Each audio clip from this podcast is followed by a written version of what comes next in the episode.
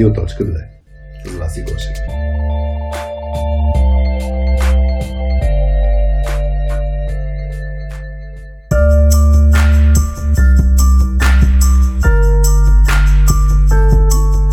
Преди да пуснем този специален епизод с Васи, искаме да ви благодарим, че сте заедно с нас в този проект на Радиоточката. Едно нещо, което стартирахме на шега преди година и половина и се разви по доста интересен начин.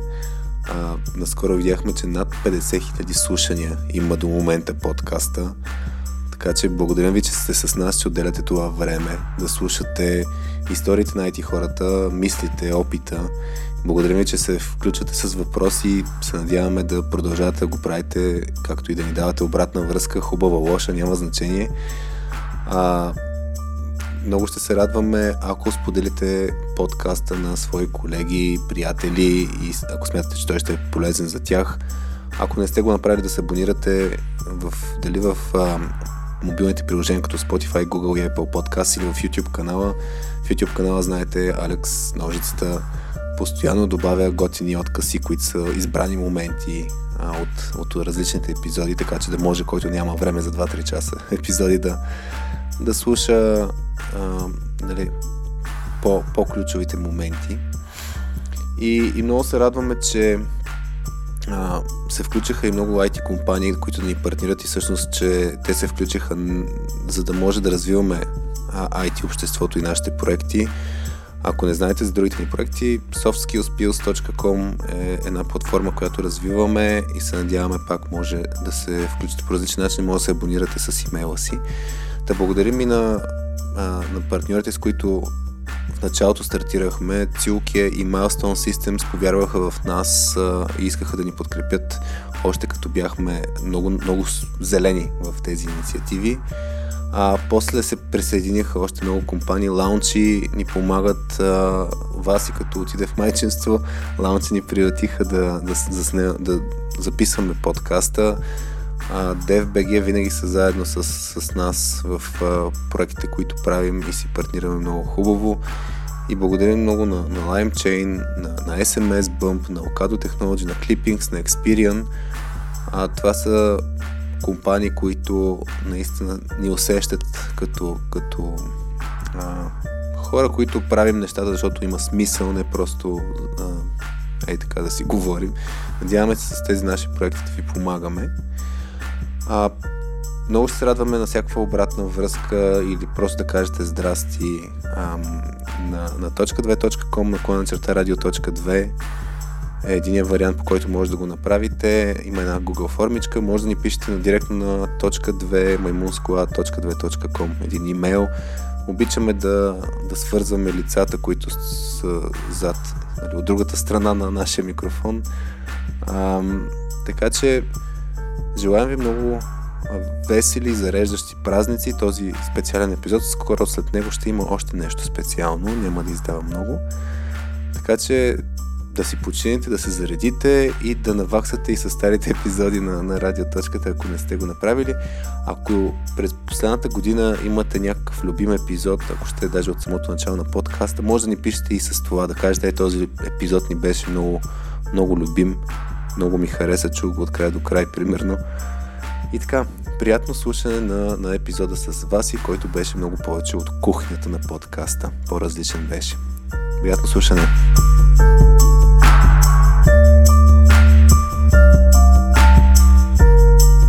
Привет на всички! Вие сте с Радио.2 без мама Васи Гошева, с мен Хари и днес с мама Васи Гошева. Здрасти, Васи! Така, здравейте! Здрасти, Васи! Чакай, ти пусна нещо. Чакай, едно тематично да ти пусна нещо.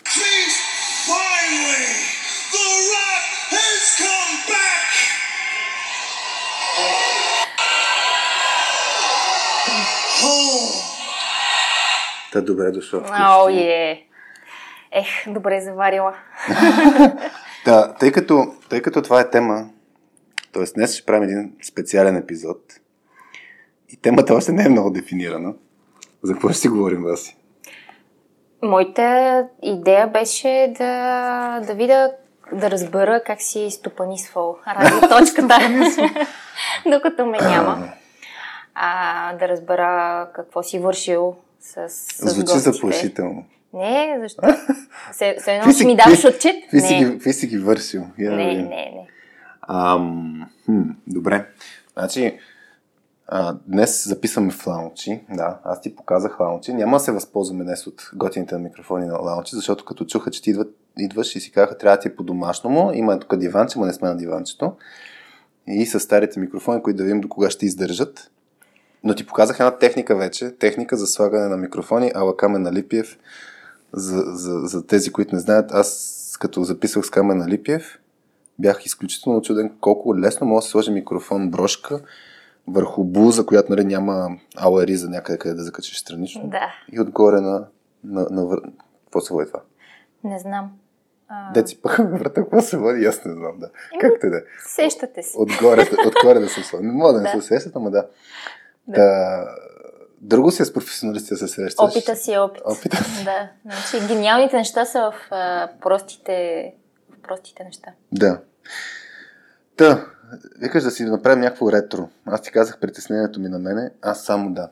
Имаме от Vanilla Kitchen готини, сладки работи. Много ме кефи, когато гостите ни са подготвени с нещо сладичко. Ето, нали, жените стандартно идват с нещо домашно приготвено, а те домързяло и си купила от Vanilla Kitchen. Какво правиш? По цял ден си вклатиш краката, нали, вкъщи? Да, разкожам се аз там по едни паркове, върта една количка, детка и затова не успях да направя нещо.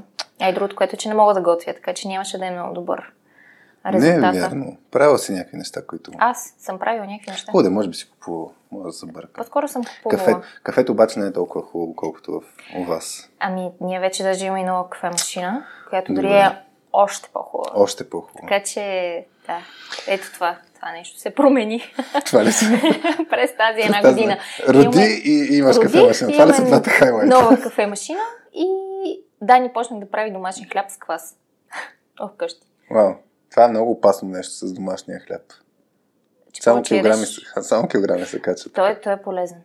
Да, зависи от количеството. Добре, следващия път, като записваме радиоточката, ще ти носи домашен хляб. Супер, добре. Аз така ли, че исках да ти донеса нещо солено, за да щупа традицията, защото разбрах, че имаш традиция с гостите да ти носи нещо сладичко. Ако се жени обикновено, пак да подчертая. Мъжете нещо... Не носят някакви неща за ядене. Да, жените се сещаме за тия неща. И реших да те изненадам да купя нещо солено, обаче нямаше нещо подходящо. Все пак си казах, хайде да е нещо сладичко за Хари. А и според мен не е проблем с твой режим и за тренировките да си хапнеш от суровия шоколад. Домашно, вкусно е. Ръчно правен, с натурални ставки. Тръгваме отзад напред май с теб по структурата, която имахме от едно време. От това на каква вълна сме с сладките работи и после ще тръгнем по темата. Кажи сега, значи, какво ще си говорим? Ще си говорим за последната година? Последната една година, в която ме нямаше. Мен ми е много странно пак да записваме. Нали? Да. И да си гостенка. И да съм гост. Доживях да съм гост в подкаст. Само да кажем на публиката, това, което си говорихме, надали има някой, който е слушал всички епизоди на Радиоточката. Но ако има някой, да ни пише, защото много ще радвам. Има някакви потенциални хора, да му измислим подарък на този човек. Да му измислим подарък? Ами да.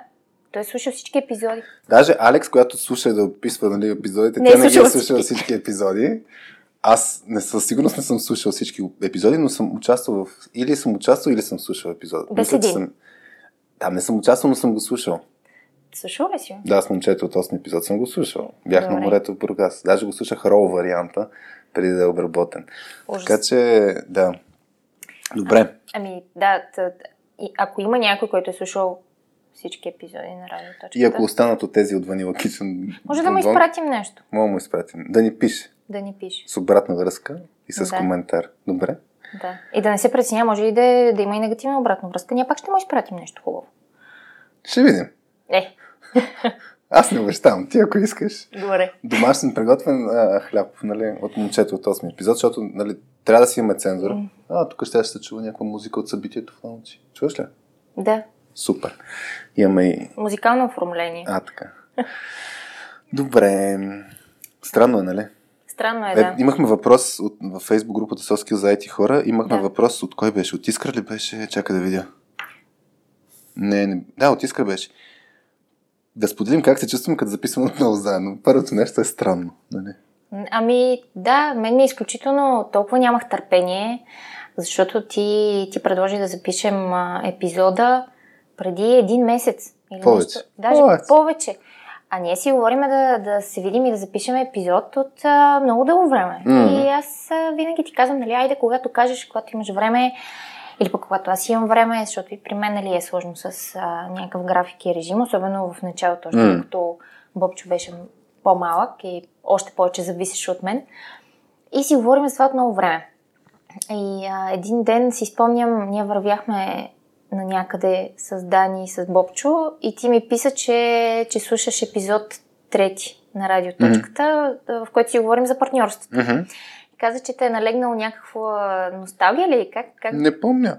Не знам. Нещо такова ми беше писал, че ти е носталгично и си слушаш 3 епизод и аз бях, нали, първата ми реакция беше вау, защо слушат тия начални епизоди? Те сигурно, нали, на нищо не приличат. И в следващия момент, нали, казах, хайде да запишеме в крайна сметка този епизод, който толкова дълго отлагаме. И аз бях, хайде! И вече аз почвам да си мисля, как ще ти предложа тук след 2 дни да се видим, да запишем. И ти ми предложиш, то примерно беше 15 октомври, примерно. И ти ми казваш, на 15 ноември как си, нали, с програмата? И аз нямам план за след 1 месец, сигурно ще съм свободна, нали? Еми така е сега. Не мога да вмъкна тук така в моя специален график. Специален, да, график и режим. От 1 месец и повече аз чакам да се видя с Хари накрая и да запишеме този епизод на Радиоточката. И през цялото време нещо като... Дали от време на време слушах разни епизоди на Радиоточката, докато разхождах Бобчо навън. И всеки път си мисля, ето това е интересно, ще му задам като въпрос. И ще си говорим за това.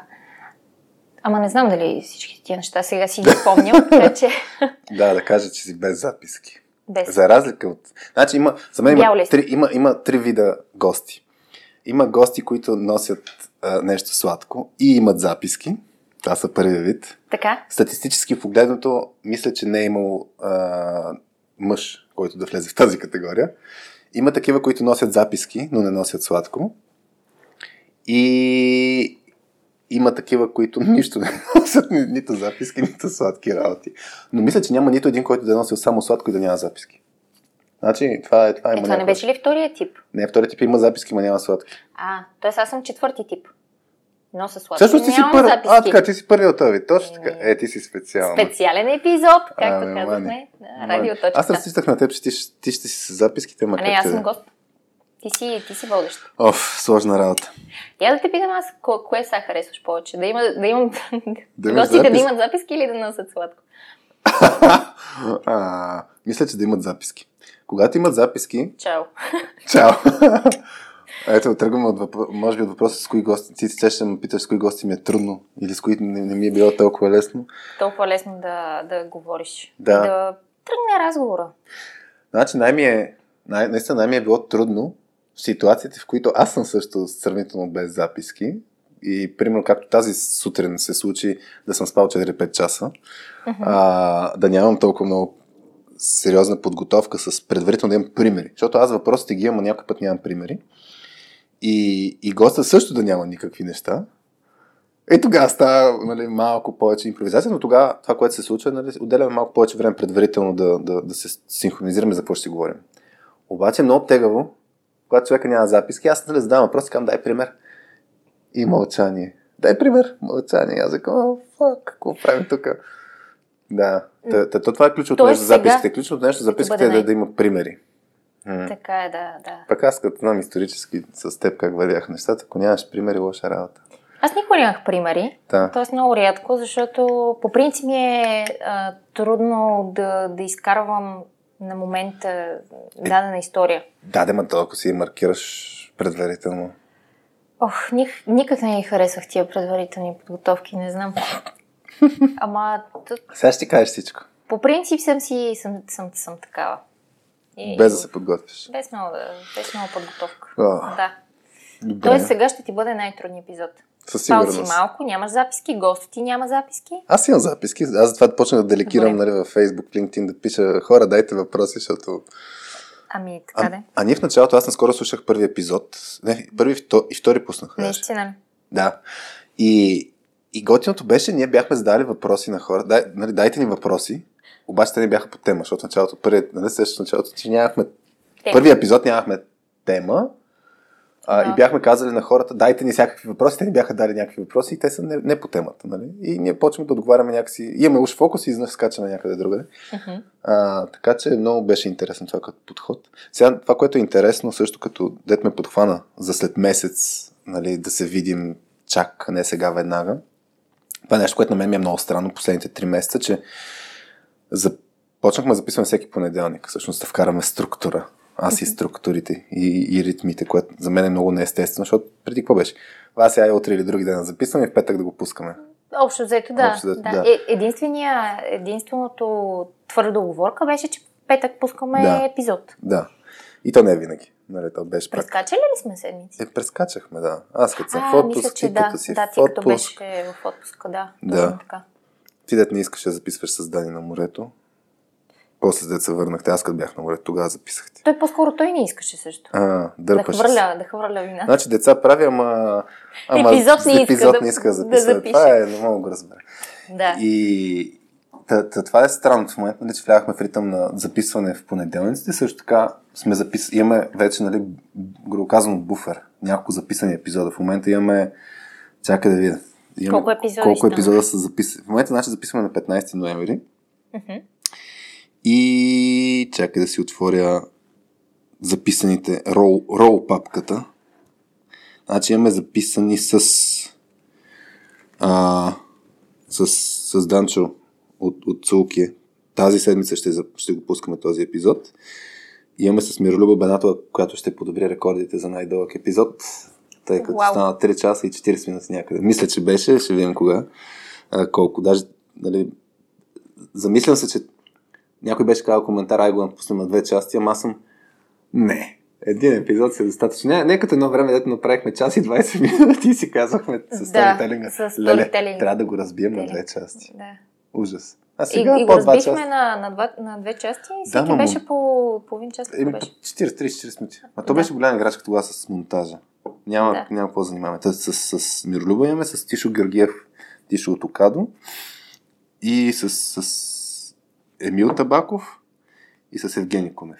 Значи имаме 1, 2, 3, 4, 5 епизода в момента записани, които не сме пускали. А ти всеки понеделник записваш с един гост или с някакво гост? С един, обаче, тъй като не пускаме абсолютно всеки петък в момента, mm-hmm, и някой път се натрупват повече епизоди записани. Mm-hmm. Които... Плюс това имахме една ситуация с Ричард Хейлот, записахме в петък. То беше много интересна оговорка. Значи в вторник или сряда го поканих.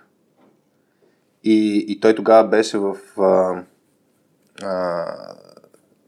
там някаква изолация трябваше да бъде, защото беше отишъл в UK и трябваше да се стои вкъщи и му беше удобно да направим един запис и буквално се оговорихме от нея за други ден и в петък записахме и се получи някакво много интересно. Mm-hmm. Така де.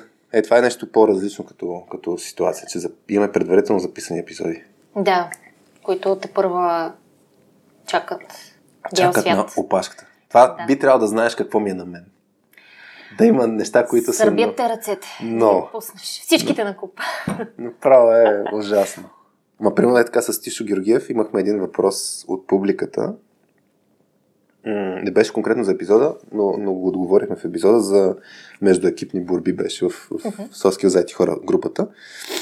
И тъй като 20 минути си говорихме с Тишо по тази тема, аз направо отрязах тия 20 минути и ги пуснах в Google Drive линк, така че ето, който е във Facebook групата, може да чуе нещо, което е записано на 25 октомври, нали? Тоест спрямо днес е преди 3 седмици. Той все още не е излезе. Той ще излезе сигурно декември месец.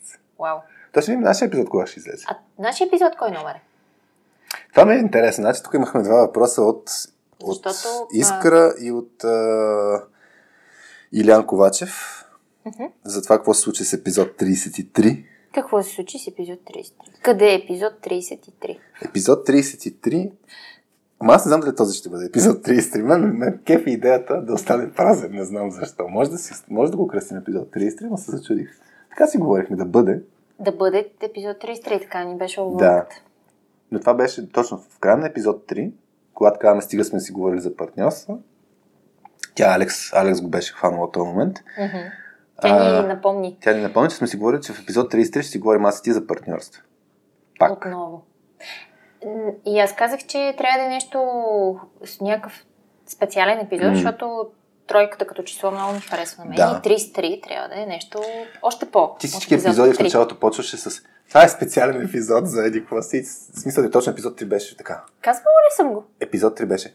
Това е изключително специален епизод. Не знам си кой после каже. А какво толкова много, нали, да го надух, че е специален епизод? Просто каза тогава, че 3 ти харесва като число и за това. Да. Да. Ама не всеки епизод съм казвала, че е специален епизод. Трябва да се чуеш. Не съм. Така е, да. Не съм слушала епизодите, когато сме само двамата. И какво сега не искаш за това да е епизод 33? Ще видим, бе. После ще го помисля. Добре. Не, бе. Кеф има самата идея, какво се случи с епизод 33. Липсващия епизод може вовеки да липсва. Някакси тая идея ме кефи. Аз ти предлагам да се появи 33 епизод, за да може, когато имаме 333, чак тогава ли ще записваме пак заедно? Пак тогава заедно. Няма да питам колко деца ще правиш, за да има епизод 333. Сега не е необходимо. Но, Алекс, запиши си, това е ново обещание от мен и Хари. От теб. Че ти трябва да бъде нещо специално. Значи идваш тук за един епизод, между другото хората казват, вас вече се е върнала. И аз казвам, не се е върнала още. Нали, говоря в точката. Да. Към живот и здраве януари месец. Но хората, защото са видяли... Ами ти така ме обяви... Да, ма то... Гръмко. Гръмко, да, само че ще записваме. Иначе си стой вкъщи. Сега. Да, в януари ще се върна. Ще е много интересно, ако пуснем епизода след като се върна. А защо? Защото е странно, нали? Ти се върна и си пускаме епизода, в който кажеш януари ще се върна, а то вече да е минало това месец. Това е момент. Не знам. Ти ще решиш. Ти си водещият, ти ще решиш кога да пускаш този епизод. Аз чукча говорител, не съм продуцента на... Тук ще си обсъждаме и с Петя, и с Алекс как ще го направим. Иначе да ти кажа, си спомням, когато записвахме епизод 3, ти казах, че епизод 33 трябва да е нещо специално. Mm-hmm. И пак може да си говорим за партньорство. Тогава, когато го казах, спомням си усещането, което имах тогава, беше, мале, колко много епизоди още ще имаме ли изобщо? Тоест, притеснява се дали ще имаме 33? Не, по-скоро не притеснение, по-скоро, наистина ли ще ни се получи подкаста, че чак да имаме 33 епизода? Струваше ми се, че може да не потръгне тази идея или да се откажеме, да в един момент да не ни е интересно и да зарежеме подкаста и да тръгнем в някакви други идеи, друга посока. Да. И тогава си казах, вау, ако успеем до 33 епизод да стигнем. Какво ще бъде? И сега всъщност много се радвам, че има чак толкова много епизоди, повече от 33 епизода.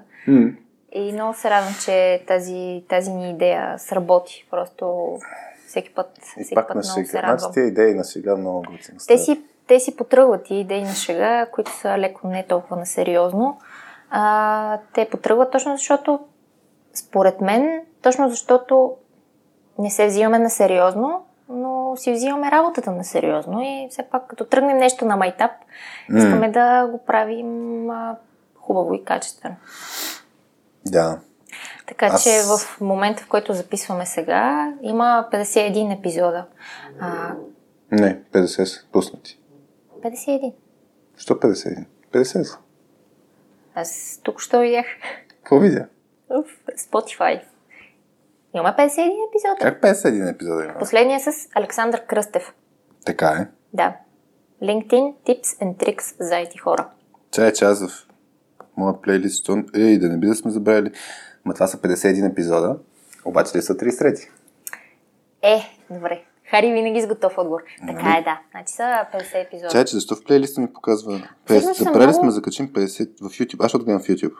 Аз гледам в Spotify, там ми е по-удобно да слушам. То това е много, да. В Spotify е по-удобно, обаче много ме дразни там статистиката, че няма... Всъщност ти си блокирала статистиката, аз така нямам хубав достъп до статистиката. Нито на Spotify, не съм блокирала. Въпреки, че не харесвам статистика, но не съм я блокирала. Всъщност са много повече епизодите, защото тези 2 епизоди вие не ги... Не ги брам в нормалните епизоди. Да. А как се стигна до тази идея с 2 епизодите? Те са по-различни от гледна точка на това, че... От каква гледна точка ли? Наскоро обсъждахме. Аз си го мислих. Да. Понеже започнахте да ги правите, вече аз като бях по майчинство. Даже и в момента, в който нямах време да слушам и да гледам нещо. И тогава разбрах за тези 2 епизоди и доколкото аз разбрах, са епизоди, които са с по-различна тематика от гледна точка на това, че не са с хора от IT света, гостите и са на теми малко по-различни от нашата сфера. Ами, то е малко странна дефиницията, защото даже наскоро обсъждахме какво всъщност е зет епизод. Моята дефиниция беше така исторически как се появи. Добре. Мисля, че беше, може да бъркам сега кое беше тригера, но с Миро от подкаст Непримиримите, той се свърза с мен, да си говорим изобщо за подкастите, как се прави подкаст. Той има подкаст, който от много отдавна съществува и там много интересна концепцията, че той се стреми като формат.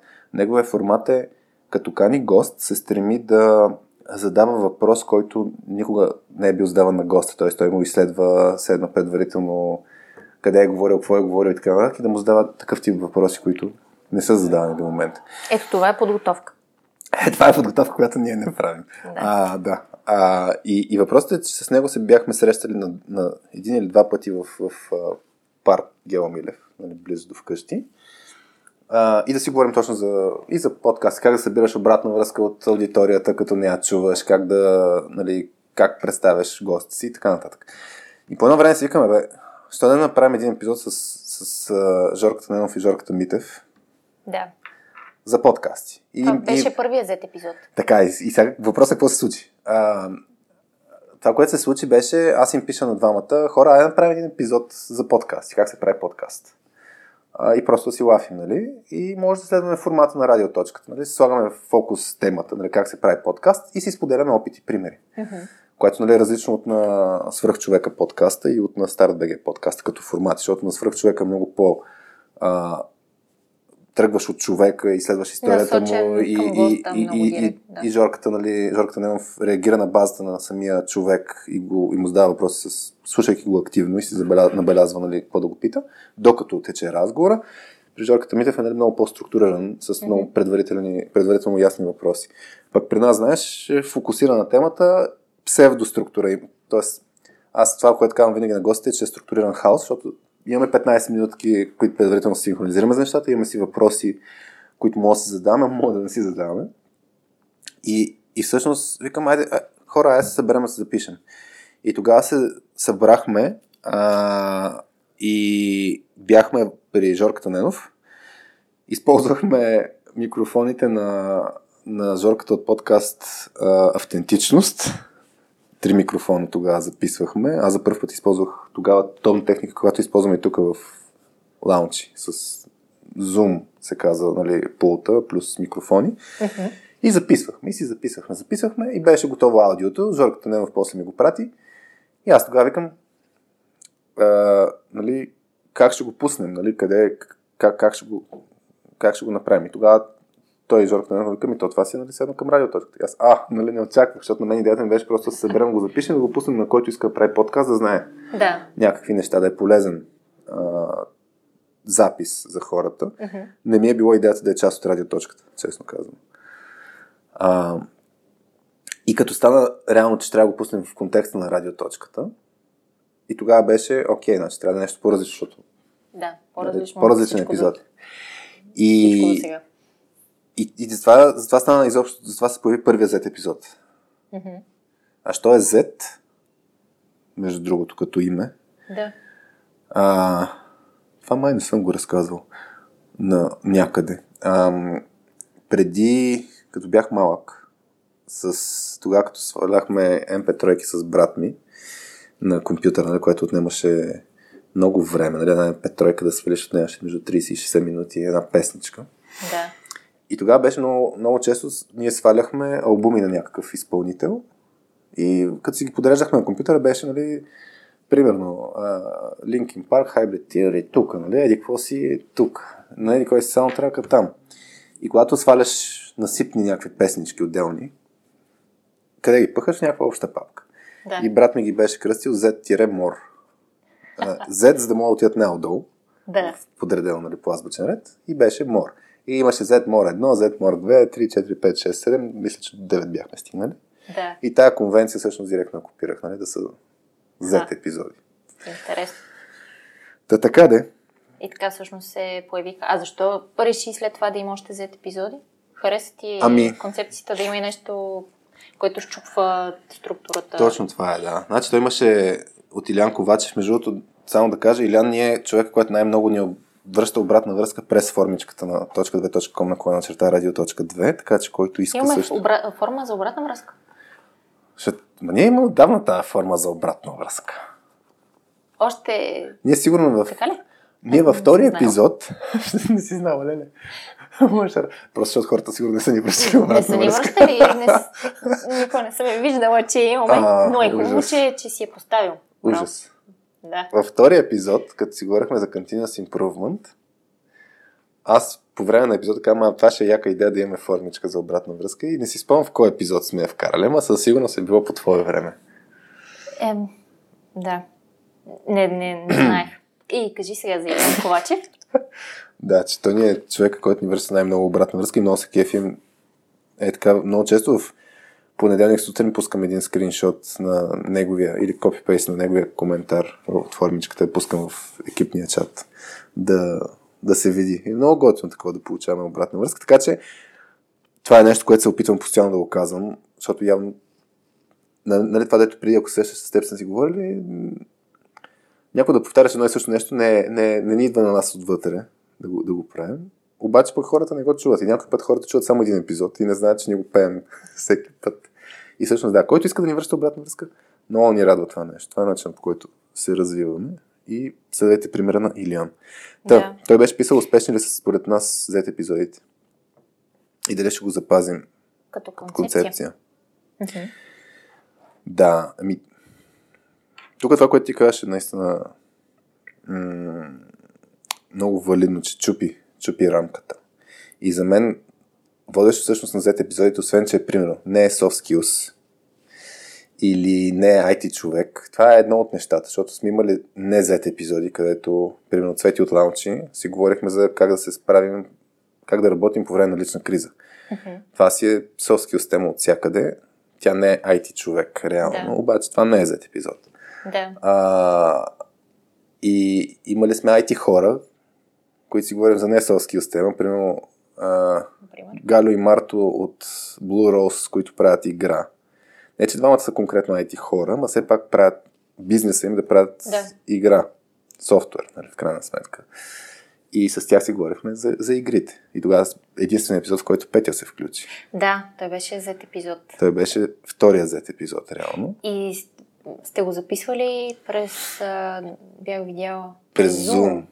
Да, там мога да разкажа от кухнята някакви работи после. Голяма града беше този запис. Защо? Сега после. Сега разкажи. Сега ли? Да. Аз сещам твоята обратна връзка, където беше казал, еди кой си епизод слушам. И сега Хари точно трябва да зададе еди какъв си въпрос, но той не го задава. И да, ще видим... Да. Това беше в началото, когато слушах първите някои епизода, след като аз излезнах. Значи има два периода, викаш. Преди да излезеш по майчинство, т.е. 3 периода общо, преди да излезеш по майчинство, после като излезе по майчинство, преди да родиш. Да. Защото тогава си слушал епизода. Успявах да слушам, да, докато правя някакви неща изкъщи, докато подреждам стаята, пера, бележки, дрежки, поръчваме детско легло и такъв тип неща. Успях да слушам епизодите. в началото. След това, вече когато родих, всичко приключи и не можех да слушам нищо. И сега този период е, когато Бобчо порасна и така успявам да слушам от време на време някои от епизодите в средата, които си записвал. Стават по-малко 2 седмици, Бобчо стана една годинка, нали така? Да, Иха. Точно така. Да. И сега вече си има някакъв такъв малко някакъв режим, в който успявам да намеря време да чета, да слушам подкаста, когато се разхождам с него и той заспива. Това ми е любимо време, защото разхождайки се, всъщност установих, че така мога по-добре да се концентрирам. Mm-hmm. И дори тогава и успявам и да чета. Докато се разхождаш? Да. Интересно, нали? Чакай, че не искам да разбера. Как се случва това? Всяка майка си намира докато се разхождаш, докато бутам детската количка. С каква скоро сбуташ тази детска количка? Бавничко. Намирам си някакъв парк, който е спокоен. Няма много деца, които да тичат наоколо и да се притеснявам, че ще събуди детето. Ще събуди детето или без да искам ще ги бутна с количката. Взимам си киндъла и чета от него или слушам... Имаш ли си рамка на количката за Kindle? Така да... Не. Що ще е удобно? Сигурно има такова приставки. Сигурно. Някоя друга майка го е измислила. Знаеш какво си бях впечатлил, като бях в Русия от майки, които разхождат детето си или с ролери, в смисъл в количка с бебетата, и те с ролери или с такива лонгборд. Това е уникално да го видиш как. Бута детската количка, тя е на лонгборд. Да, и той лонгборд беше по някакъв начин прикачен към детската количка. Wow. Така че ново устройство беше все едно. Но и с ролери. Wow. Това е уникално да разходиш, да буташ детска количка с ролери. Ставаш много иновативен. Като нямаш време, пък искаш да правиш някакви неща и в един момент намираш време. Представи си бебе, че с 30 км в час в количката. Иха! Ето, има, между другото, специални детски колички, които са предназначени ти да тичаш и да я буташ. Като, не знам как се казват, нещо като спортни детски колички. Не знам. Но са така направени, че родителя или този, който бута количката, да тича и количката да я бута в този момент. Така че спортуваш, разхождаш детето, 2 в 1, ставаш мултифункционален.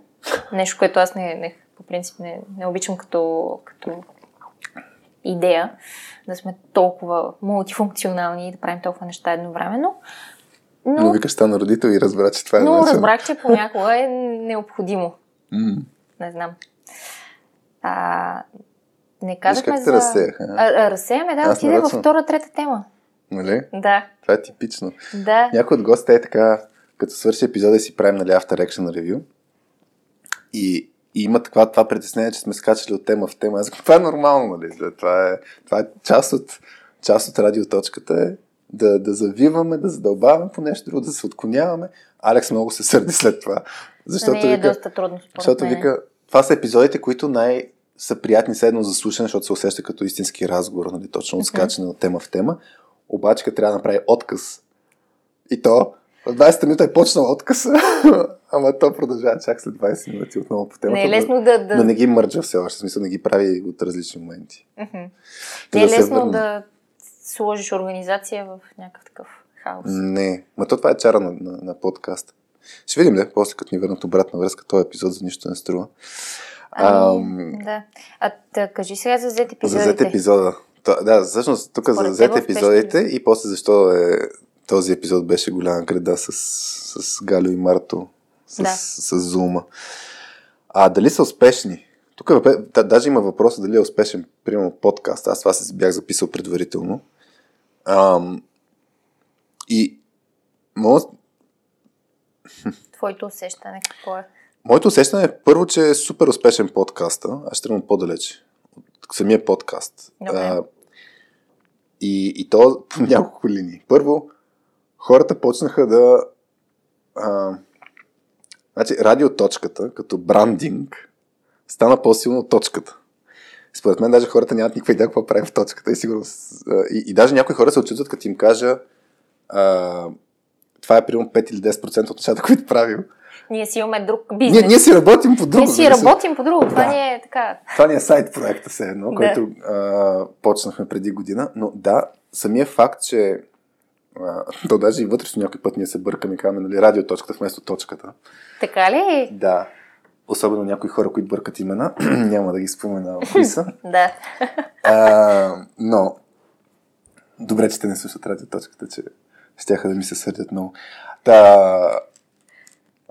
Това, което се случва е, радиоточката стана много известна сред IT хората в България. И най-вероятно заради това, че говорим, нали, и от една страна за някакви полезни теми, и от друга страна, че говорим, срещаме историите на IT хората, в смисъл представяме ги по някакъв начин. И това, че как да кажа, на хората им е интересно и им е полезно. Това сме получали много често като обратна връзка, че и говорим даже за теми, които някой път не са толкова леко табу, да. Да. Бяхме получавали няколко пъти така обратна връзка, че това е много готино, че не се притесняваме да слагаме тези теми на масата. Каква е била темата тогава, че ми стана интересно? Не, то беше обратна връзка по принцип някакси, нали, че не беше за конкретен епизод, а беше точно, че говорим за някакви теми, които хората все едно избягват. И те са свързани, примерно, нали, дори някои елементарни работи, как хората примерно се карат в работен контекст, какви са им въпросите и си ги изследваме. Така че това, което за мен не беше все странно да говорим за тия теми. Да. Но ти имал ли си епизод и тема? Трябва да се записвам, какви неща не сме отговорили. Да, запиши си. Имал ли си епизод, в който си усещал, че тази тема е, не знам, по-трудна, е табу за хората, не иска да говорят за нея, а пък на теб ти е интересна и точно за това си решил да бъде такава темата? Или просто така се е получило естествено? Не, то по принцип се получава естествено, защото, нали, формата с гостите, примерно ако се сеща с теб, като записвахме епизодите, обикновено ден, два, три преди самия епизод си казахме какво ни е интересно в момент, нали? Да. На дневен ред в момент. И така подбирахме темите. И с гостите реших да следвам същия похват, да видя на тях какво им е интересно, какво ги вълнува. Uh-huh. И даже, нали, има някакъв път обратна връзка. Еди кой си гост, що не говори за еди коя си тема, нали? Примерно Филип Филипов, що не говори за Product Development, ами говори за Time Management. Аз казвам, защото на Филип му е интересно Time Management, да, заради това. Нали, ако го покажем втори път, мога да се фокусираме върху там, където той има експертизата, опита, но най-вероятно на него няма толкова интересно нещата, които ги е дъвкал последните 15 години, а са му интересни някакви други неща. И всъщност, тръгвайки от госта, това, което него го вълнува, обикновено темите са такива, които той може да няма отговор от една страна, може да е свързано с някакъв проблем, който в момента живее. Uh-huh.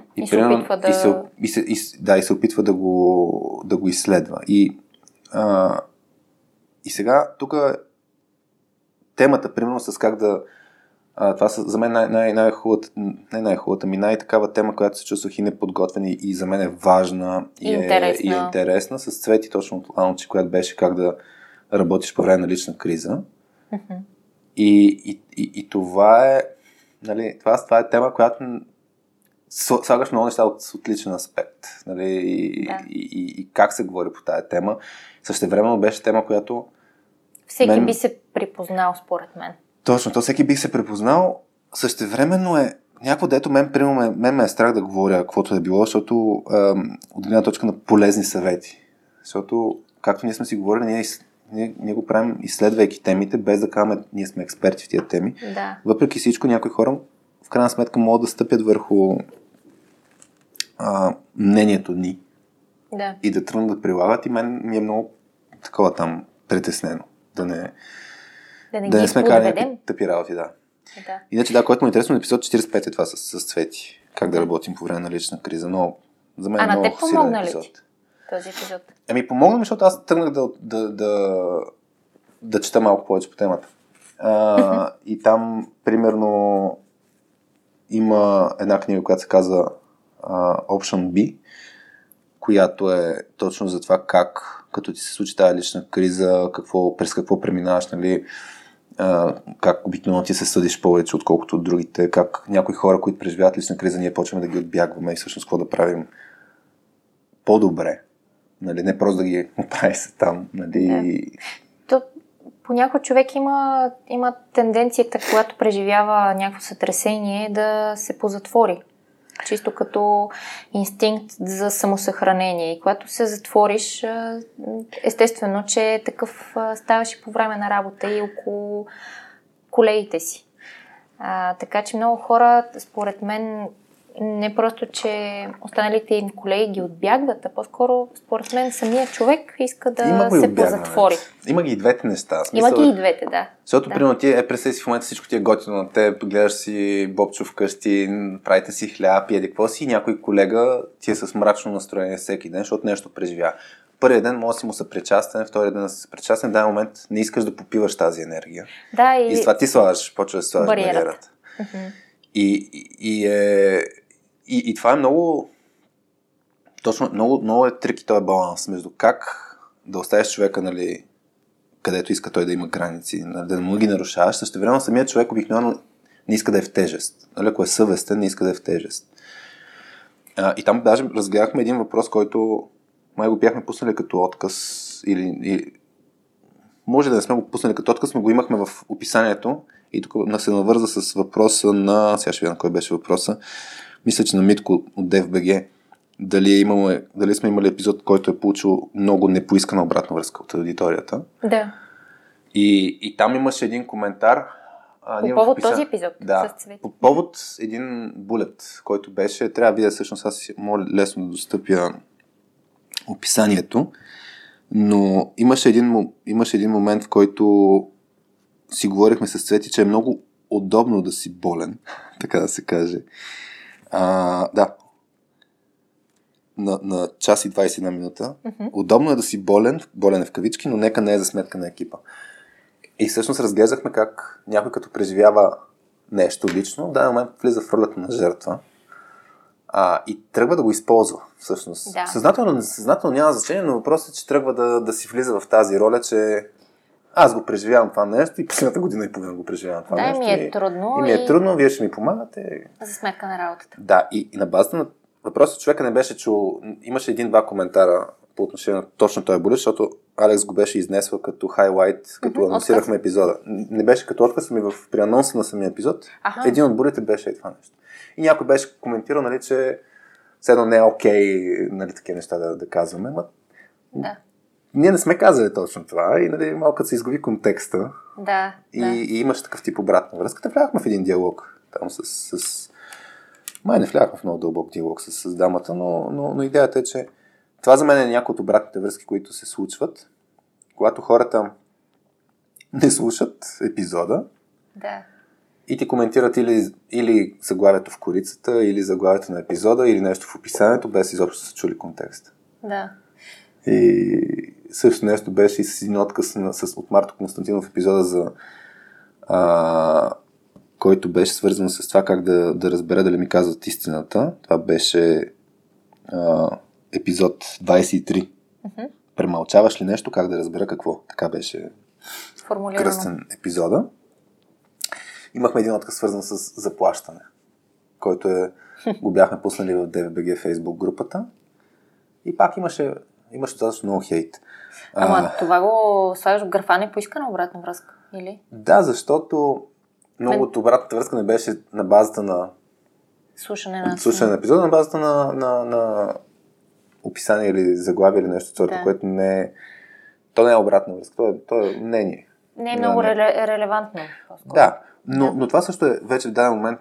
Аз даже си като анонсирам един нов епизод, аз казвам, че трябва да го търсим това нещо. Тоест да влизаме точно в този диалог. Хората, които няма да си пуснат радиоточката, ама искат да се включат в диалога по някаква тема, да имат тази възможност. И затова някой път анонса е така сложен, че човек да може да коментира, да си изкаже мнението, без да се занимава да клика на епизода. Така че това е нещо, което го обърнахме в някакъв плюс.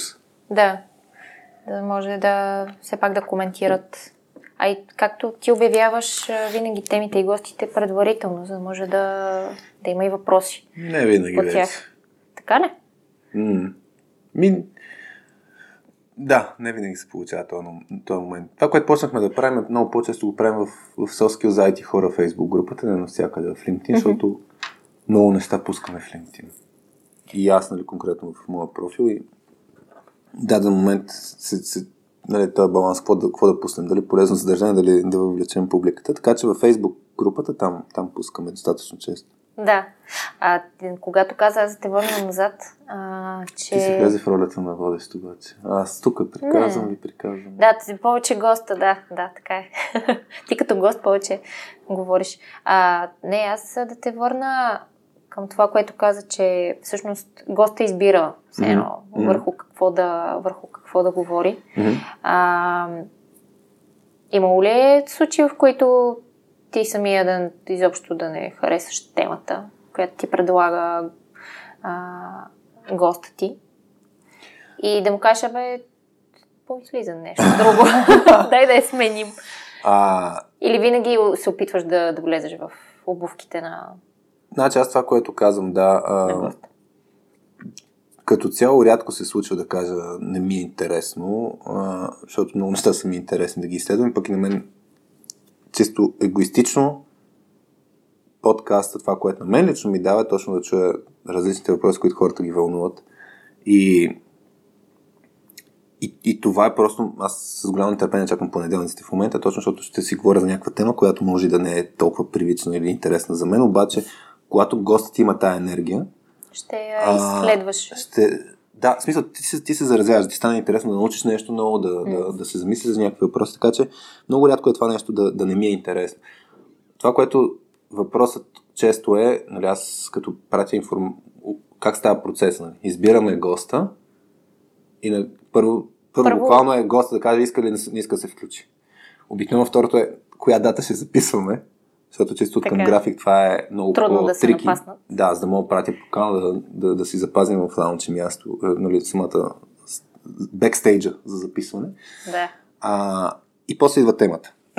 И когато идва темата, обикновено съм казал да изследваме нещо за soft skills, teamwork, leadership като рамка, и което на теб ти е интересно, нали, и те вълнува. И казвам също така, че моята работа е да видя да е достатъчно разнообразно, нали, спрямо предишните епизоди. Въпреки, че пак то може да, грубо казвам, същата тема, но като е с различни примери и истории. През друг поглед и от друга перспектива и от друга гледна точка. Да. Така че случвало се човек да каже, мен съм интересен в първо, второ и трето, и аз да кажа, това второто ми е много по-интересно и е по-разнообразно спрямо нещата, които сме говорили до момента. Така че нека задълбаем там. И някой път не е прямо писмено, ами се чуваме с човека да си говорим и аз разказвам някакви работи, човека си разказва някакви работи. На базата на думите, които разказва, аз подбутвам в някаква посока. Усещаш накъде... Какво му е интересно на човека и какво все пак е имало исторически като епизоди, за да може да разнообразно за публиката. Да. Добре, каза, че първата, там откъдето тръгва е госта да се разбереш с госта, дали изобщо иска да записва подкаст. Според мен има още една друга стъпка преди това. Така. И тя е да избереш госта. Как избираш на кой човек да пишеш или на кой човек да се обадиш, за да го питаш искаш ли да запишеме заедно. Ами това... Така, ми стана интересно, когато толкова добре тръгнаха тези епизоди с гостите. Ами то, нямам, тук да ти кажа, нямаме формула, защото ние го правим, нали, все пак. Мисля, до голяма степен аз ги избирам хората, но все пак екипно обсъждаме кое е смислено, кое не е смислено. Да. И примерно, когато записахме с теб епизод 12 и беше въпрос и всякакво правим. Да. Ние и с теб си бяхме говорили още преди това, че ще е смислено да каним някакви гости по някое време. И тъй като исторически с Митко от DFBG си правим все такива пилоти заедно, той ме ползва като опитно зайче, аз го ползвам като опитно зайче и тогава това са 13 епизод реално, нали, първия с гост, в който аз съм водещ, защото ясно, че момчето от 8 епизод, който няма му казвам името днес, беше първият истински гост на Радиоточката. Да. Заради това, че най-якият гост беше на почивка в море, на морето тогава и не можеше да ти гостува. Да. И звездите почиват. И звездите почиват, да. Та тогава беше с Митко. Нали, тръгнахме да правим този епизод. Просто не искаше да си говориш сам. Да, а това за мен не би го правил. Като подкаст. Защото мисля, че имаше и някаква такава съпокрадна, когато аз трябваше да предам щафетата и да предам микрофона. Сигурно. Че има и възможност и да има епизоди, в които ти да изследваш дадена тема сам. Да, ама да, най-вероятно е имало. То все още има като опция, някой път сигурно, но това за мен няма да се получи истински епизод на Радиоточката, защото няма да е разговор. Това за мен е в есенцията на подкаста, mm-hmm. да има естествен разговор. Колкото да имам множество личности, да. Не както някои хора, в екипа, не мисля, че се получи толкова добре. Ти ще ми кажеш, тук ми е интересно, аз ще го запиша като въпрос, защото вече записах 4-5 въпроса, които не сме отговорили, за това как да записваш самостоятелно с I'll Be Back инициативата, но сега ще запиша сравнително успешната инициатива I'll Be Back. Имаше две версии. Изобщо неуспешната, да. Не сравнително. Нека бъдем реалисти. Добре, ще го обсъдим след малко. Да. Та на въпроса, нали, Митко беше първия гост. То беше логично. После беше Веско Колев. Uh-huh. Всъщност тогава тръгнах по линията хора, които са ни по някакъв начин в обкръжението, с които имаме приказка. Т.е. критерия беше по някакъв начин са свързани с сайт и средата и имаме приказка с тия хора. И също така могат да дадат, значи, от една страна различна перспектива. Т.е. ние винаги гледаме да имаме разнообразие. Разнообразие от опит, разнообразие от това какви са като роля, разнообразие от това дали са мъже-жени, разнообразие дали са лидери, не са лидери, спрямо йерархия, нали, така нататък. Тоест, винаги гледаме разнообразие и затова едно от нещата, които в момента гоним, е да има такова някакво редуване. Ако се получат 5 последователни епизода от мъже, си казваме, окей, коя жена да поканим, да. Защото твърде много сме забили в някаква перспектива. Ако имаме твърде много опитни хора, менеджери, CEO-та, не знам си какво, кофаундъри, хубаво, я да намерим някой, който е в началото на кариерата си. Примерно Ани Сарамбелиева се появи точно по линията на човек, който е в началото на кариерата си. Коцето Голев, примерно, се появи по линията технически човек, който има лидершип опит, но въпросът е чисто отвъд, той е по-техникъл, отколкото ала Веско, който все пак беше на позиция тогава VP в Прогрес. Да. Нали, така че гледаме да има разнообразие и по началото критерия беше да имаме приказка. По някакъв начин, всъщност да имам приказка с тия хора. Ти да си ги виждал, да ги познаваш, да си говорил с тия. Да, по някакъв начин, да. И всъщност това беше, и това и Вели Гетова, нали, се появи в епизод 16, Сашо Попов от Тубър, тогава в епизод 18 ли беше? Май 18 беше. Да, с него 18. Се бяхме виждали веднъж, нали, си бяхме лафили 2 часа и тогава си казах, това ще е едно яко, нали, да бъде епизод. Той затова, нали, то целта винаги е тия разговори, които бих си направил с хората, които на мен лично ме вълнува. Просто ако ги записвам, може да са полезни на другите. На другите хора, да. Да, така че в началото беше по този начин. А кога всички твои познати и хора, с които си имаш приказка, се изчерпаха и реши сега какво. Те не се изчерпаха, но точно това от гледна точка на водещия критерий разнообразие.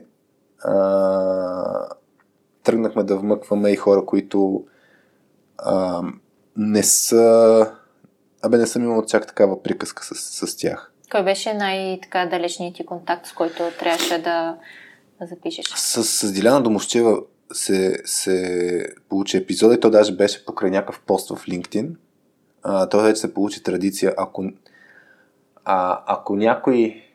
Прекалено много ти коментира постове, да го викнеш в Радиоточката. Горе-долу. Да. Или ако някой ми каже, Хубаво е да изследвате еди коя си тема. Ела. И аз казвам ела. Заповядай. Ами не, то така наистина няколко пъти се случи. Последно с Емо Табаков, мисля, че се случи точно по този начин, че той ми беше писал като обратна връзка, абе това с ремонт върка, нали, ще е супер яко да го изследват, защото еди кои си въпроси ме много ме вълнуват. И аз казах, заповядай, да го запишем. Така че това е, нали, за мен водещо нещо да са хора, които имат опит или имат този импулс да учат, да, имат отворено съзнание, имат окей се да влядат в диалог, дебат, mm-hmm, да има, нали, несъгласие. Ние нямаме проблем да имаме несъгласие по някаква тема. Въпросът е, може да се получи разговор. Да. Аз Диляна Домощиева, как се случи? Че... Не си спомням точно по какъв пост беше нещо около... Наистина не мога да се сетя как се зароди идеята, но беше, нали, мисля, че беше някакъв нейн пост. И аз си бях казал, айде да го изследваме това като тема. По същия начин с Пешо Събев, който... Mm-hmm. Само да кажем, с Диляна Домощиева. Е... Има ли място за чувства на работа? Да, това е темата и това е епизод 28. Да, има ли място за чувства на работа? Това беше интересен епизод. В тая връзка днес гледах. Нали, тези дни Португалия бяха решили, вкараха закон за това, че мениджърите нямат право да пишат на хората си извън работно време. Съобщения да пращат. О, добре, че не сме в Португалия, Хари. Какво искаш да кажеш? Нищо. Кажи, сега е удобен момент. Айде, задълбавам. Само те майтапя. Нямам проблем. Какво правя аз? Ние сме се синхронизирали, ти си ме питал. Дали е удобно да ми пращаш неща за работа извън работа. Тоест, ти трябва да работиш нон-стоп, 24 часа. Но така е, да. Майчинство, не майчинство... Но... Не, това беше още преди майчинството. Няма значение, сега да го имаш предвид. Да. Просто реших да вкарам шега. И добре, кажи за Португалия. Добре, че с шегите си кажем истината. Това за има ли място на чувства, за мен много интересно, че от една страна съм много за това, че трябва да има някакви граници, защото има достатъчно ресърч, който показва, че менеджерите като пращат съобщения извън работно време, това, или мейли, дори не пращат на хората си, ако пускат мейли извън работно, това води негативно, до негативни последствия в някои екипи. Обаче от друга страна, за мен това е много трики, защото слага фокус на работа, сме само за работа. Което означава, няма място за лични взаимоотношения, няма място за чувства, няма място за не знам си какво. Да, и прекалено в рамка. Да, и формално. Аз също не бих работила по този начин. Така че, ако трябва да се върнем към майтапа, и аз се радвам, че не съм в Португалия. Но не искаш да ти пиша съобщение в 9 вечерта. Не, пиши. Пиши спокойно. Искален, че имаш някакво правило там автоматично на месенджера да игнорва съобщенията от мен. Това не е така. Гледай как заблуждаваш хората. Както и да е. Да. Добре, а ти каза за гостите, че всъщност да, се стремиш към разнообразие,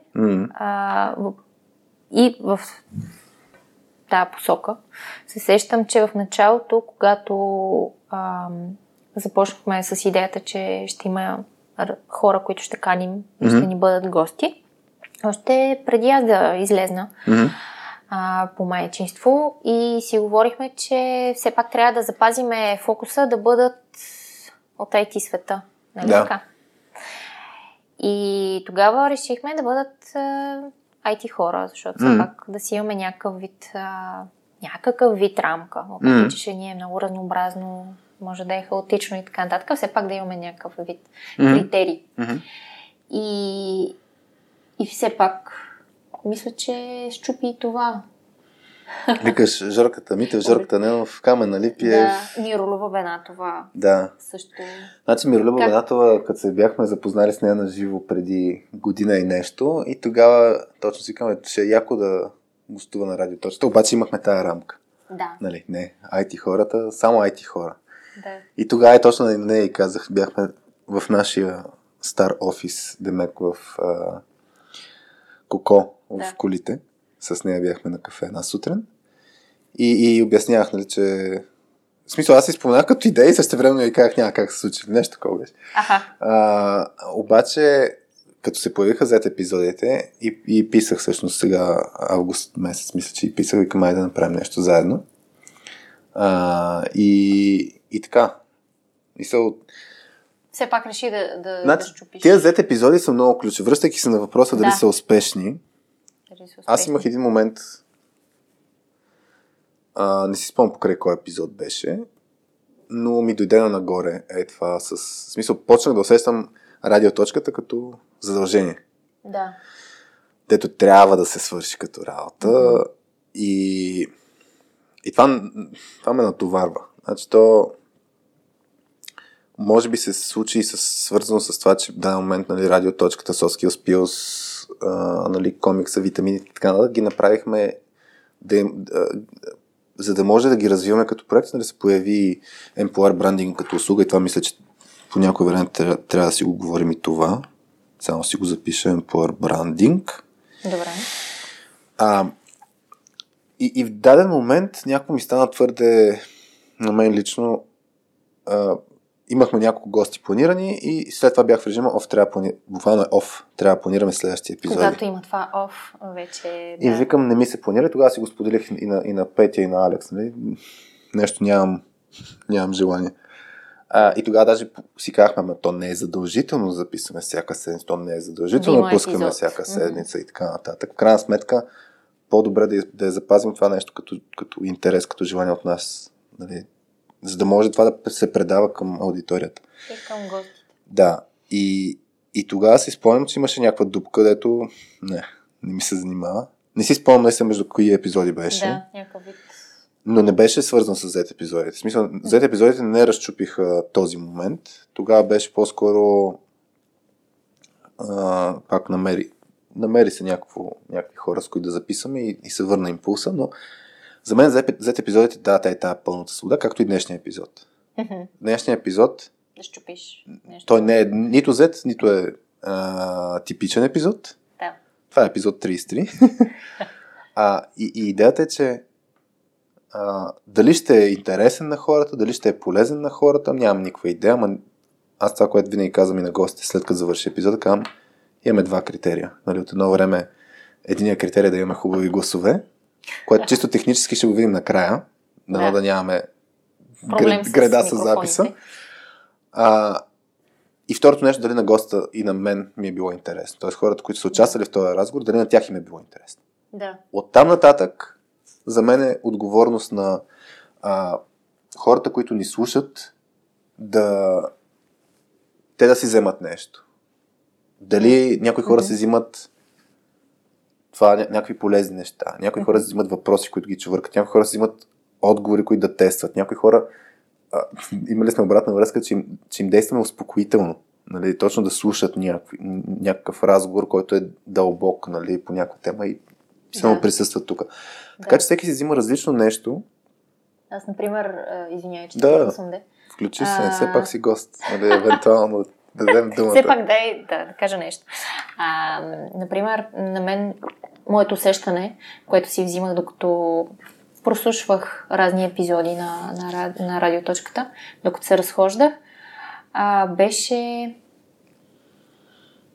да усещам, че съм с някой, че не съм сама, че слушам хора, които познавам, нали, някои индиректно, дори не познавам, пък те познавам, нали, добре, да ги слушам и да разбирам как разсъждават. Дори да си казвам, боже, и аз съм така. Например, имах такъв момент, когато слушах епизода с Ани Колева за нагласите. Да. И тя разказваше в епизода как е от хората, които изобщо не е пример за позитив тинкър. Че е много... Нали, винаги в дадена ситуация тя ще е човека, който ще ти намери 10 неща, които могат да се объркат с дадена идея. И аз бях... Уау, и аз съм така. И там, например, когато се усетиш по дадено нещо, усещаш близост с този човек, който аз не я познавам. Познавам я така индиректно и то покрай теб, което е ставал въпрос. И някакси си казваш, Да, много е приятно. Не съм сам. Не съм сам. Ето. Я да видим сега тя как си приема тази черта. Да. И когато тя разказа как я приема, че всъщност това е нещо положително, и си казах, да, и аз се приемам по този начин. И усещането, че не си сам, че има и друг човек, който е такъв и в това отношение сте близки. Много е хубаво това усещане. Аз затова и да се върнем към нашия любим сериал, нали, Приятели. Mm-hmm. Според мен затова е успешен сериал. Ние сме си говорили. И е станал толкова любим на толкова хора, защото така са направени героите и характерите им, че във всеки един от тях, във всеки един момент от сериала, всеки човек може да намери нещо свое, което е преживявал, нещо подобно или същото. И... Да, това наистина... И това за мен, дори смятам, че това е нещото, което е успешно в радиоточката. Защото, когато си говориш с хората, изследвайки дадена тема, точно защото са много разнообразни хората, от към типажи, от към роли на работа, от към мислене, което имат, винаги... някой може да си хване нещо, което докато слуша, което да си каже и аз го живея това нещо, и аз го мисля това нещо, или и аз имам същия проблем. И да се усетиш, че не си сам. Това за мен е много, много важно. И нещо, което, например, в някакъв момент, докато бях, нали, след като родих, имах такива моменти, в които, нали, се усещаш, че някакси понякога бориш сам. И когато се усетиш, че не си сам и че има някой друг, който е по същия начин, дори само това ти дава сила. Дори да не ти даде някакъв съвет, да не ти даде някаква теория, така се прави. Просто да ти каже, да, аз съм по същия начин. Това е много голямо облегчение. И имах такъв момент в началото, когато след болницата, след изписването, се върнахме вкъщи с Бобчо, имах такъв някакъв труден момент с неговото хранене, с кърменето, и когато се обадих на консултант по кърмене, една жена, която дори е доброволец, и го прави абсолютно доброволно и без да иска, т.е. безплатно, абсолютно на такъв тип помощ ти осигурява. Тя точно така не започна като учителя, като специалиста, като тук сега ще ти кажа аз как се правят нещата. Тя ме попита, нали, разкажи ми. Аз я разказах за проблема, който имах. Тя каза, спокойно, аз имах абсолютно същото нещо. Само това вече ми помогна и ми свали бариерата и бях спокойна, че това е моят човек. Само от първите 5 минути в разговор, в който каза, аз имах същия проблем. И не се притеснявай, сега ще видим, нали, какво ще направим, мога да ти помогна. Това е едно от нещата, точно, което ми е най-голямото и предизвикателство, като правим записи с гости, е тези истории. Примерно с Тишо от Ocado, с който направихме запис наскоро. Той не е излязъл епизода. И той се чудеше дали да сподели една негова лична история. Mm-hmm.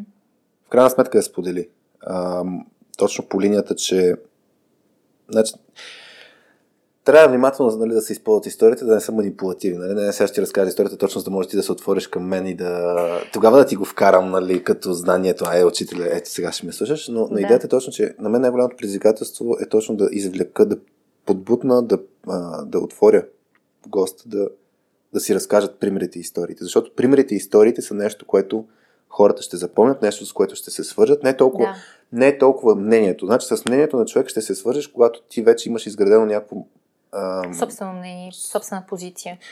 Да, и въпросът е, примерно, ако харесваш някой човек, и тогава си много по-склонен, и го знаеш, примерно, този човек, тогава си много по-склонен да гледаш само как разсъждава. Mm-hmm. Аз мисля и как си по този въпрос. Дори да няма пример, дори да няма история. Когато не познаваш човека и той ти разкаже историята и примерите, тогава много по-бързо тръгваш да се свързваш с него. Както ти кажеш, нали, ти ще си непознат човек, който ти каже, аз съм преживял това и ти виждаш себе си в тази история, тогава ще кажеш, окей, искам да слушам още. Нали, искам да чуя как ти си преминал през тази история и какво искаш, какво има да споделиш там, защото аз ще си го взема за себе си. И много хора са ни връщали точно тази обратна връзка за това, което ти кажеш, нали, да резонира, това, което ти чуваш, да си кажеш, окей, тази история за мен беше супер ключова, с примерно един от епизодите, които с най-смесени чувства.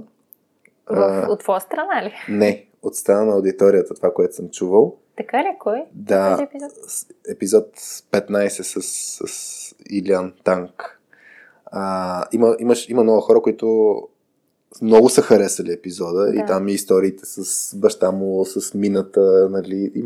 Той много също го беше разказал този пример. Да, той имаше много примери.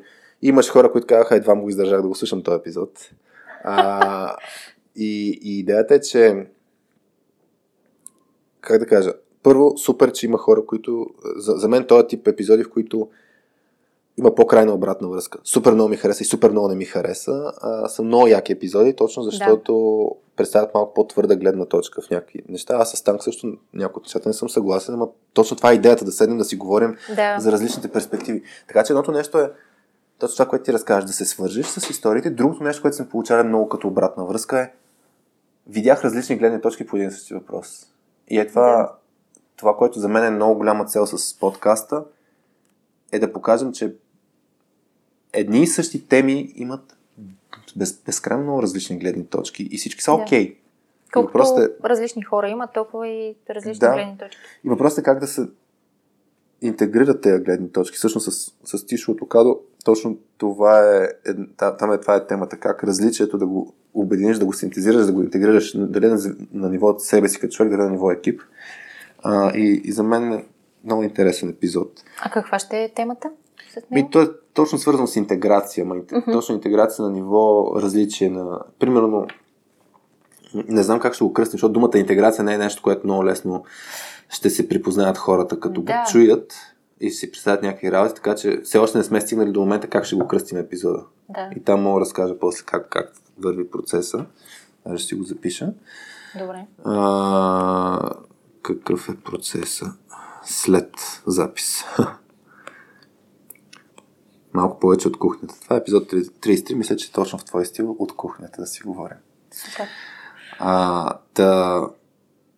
Така че това е нещо, което ми се струва, че е много ценно. Тези различни гледни точки и това да чуваш. Тоест, това примерно една от най-честите обратни връзки, които пак покрай на въпроса на Митко от ДФБГ, нали, дето получаваме, дето не е много яка, примерно, или как го беше, непоискана. Непоисканата обратна връзка. Много най-често срещаната обратна връзка е моля, тия епизоди са по-кратки. И аз всеки път отговарям по един и същи начин. Че... Има пауз. Не. Не съм такъв гордиян. Много хора казват, че го слушат няколко пъти. Но дългия формат, даже имаме много често обратна връзка и стига сте ги слушали тия, така дайте кратки епизоди, нали, дългите епизоди са супер. Да. И идеята е, че когато имаш обикновено хората се отпускат към 30-40 минути, зависимо от това каква приказка имаш с тях. Да. И за да направиш 30-40 минутен епизод, в който хората са се отпуснали, или трябва много добре да ги познаваш тия хора. Или да си много добър водещ. Дори да си много добър водещ, много трудно ще отпуснеш човек. Нали, с Миролюба Бенатова, като си говорихме и за това как се задават въпроси. Ако той ти е непознат, този човек, ако ти е непознат, много бавно, не е толкова лесно да го отпуснеш за кратко време. Идеята е, че много често епизодите отпускам истинския разговор почва към първия час. Да. Когато човек вече наистина се отпусне, забрал, че има микрофон, забрал, че не те познава, почва да сте си говорите за някакви истории. Тогава почва всъщност да вмъкна много повече примери. Лични истории и примери. Това го забелязвам. Тогава в момента, който някои от хората са спряли да го слушат този епизод, защото просто е дълъг. Но затова почваме да правим и откъси. Нали? Почнахме да правим откъси, защото това е комбинацията. В дългия епизод ти участваш като слушател, като присъстваш на един истински разговор, който си има и силните моменти, и слабите моменти. И да, можем да изнесем най-силните моменти, но то тогава преживяването ще е много различно, защото ти много по-различно. Както и по филмите, нали, имаш моменти, в които са бля, нали, сайта runp.com е много готин, защото ти казва, когато можеш до тоалетна, че нищо няма изпуснеш естествено от филма. Ужас. Обаче, може да правим това за радиоточката. Ужасно. Как един сайт ще знае дали ми е интересно? Аз обичам и някои бля моменти, в смисъл за мен не са бля. Но те бля моментите довеждат до силните моменти. Точно да са така. По-силни, защото той е контраста. Да. Та идеята това нещо, че да, има затова дългия формат всъщност е готин, защото позволява да задълбаеш и позволява да има такъв тип силни моменти, иначе ще е много по-изкуствено. И затова има откъси за хайлайтс, нали? Да. За мен ще бъде много по-нагласено, когато трябва все пак да се самия гост и ти като водещ, да мислите в и тази рамка, че трябва да се вместите в 30-40 минути. Да, в тези въпроси, за толкова минути, ти отговаряш на този въпрос 5 минути, на следващия въпрос ти отговаряш 10 минути. Няма да се създава според мен същото усещане и същата атмосфера. Защото сме се опитвали това да го правим. Между другото, ако си спомняш. Епизод 2. Имахме тази рамка. Сега ще се опитаме с Хари и двамата да се вместиме в 30 до 40 минути максимум. И успявахме да горе-долу. Мисля, че не успяхме 40 и няколко. Да. Мисля, аз меря спрямо 2 часа в момента, така че... Спрямо от 3 часа вече, доколкото разбирам. Така че да, ще... Значи ще се остави формата на дългите епизоди. Да, и накрая гост... В смисъл, ако се развие така проекта, че да може да се направят повече откъси, които да взима различни сегменти от... Това е, нали, усилие.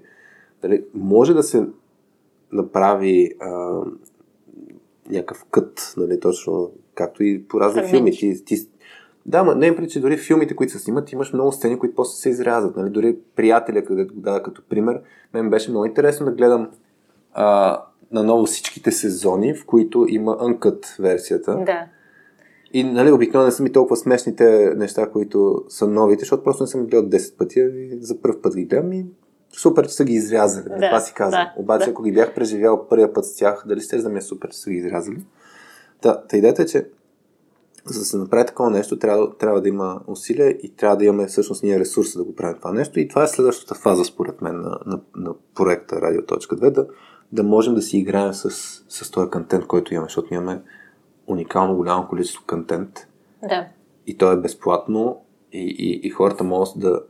Да, можем да им го направим по-лесно, това изисква усилие, което в даден момент е това също като идея.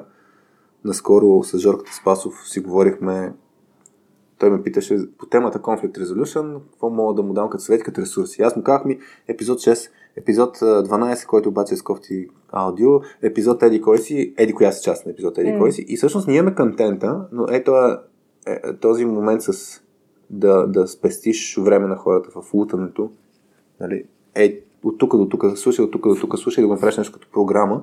Да, пътеводител. Пътеводител, да. Това ще се изисква някакво време и усилие, което може и да го направим, и тогава вече най-вероятно може да е и продукт покрай Радио.2, да си, който иска да слуша всички епизоди, да се оправя сам, който иска, може да си купи този продукт и да му е синтезиран. Да. Но ще го видим тогава.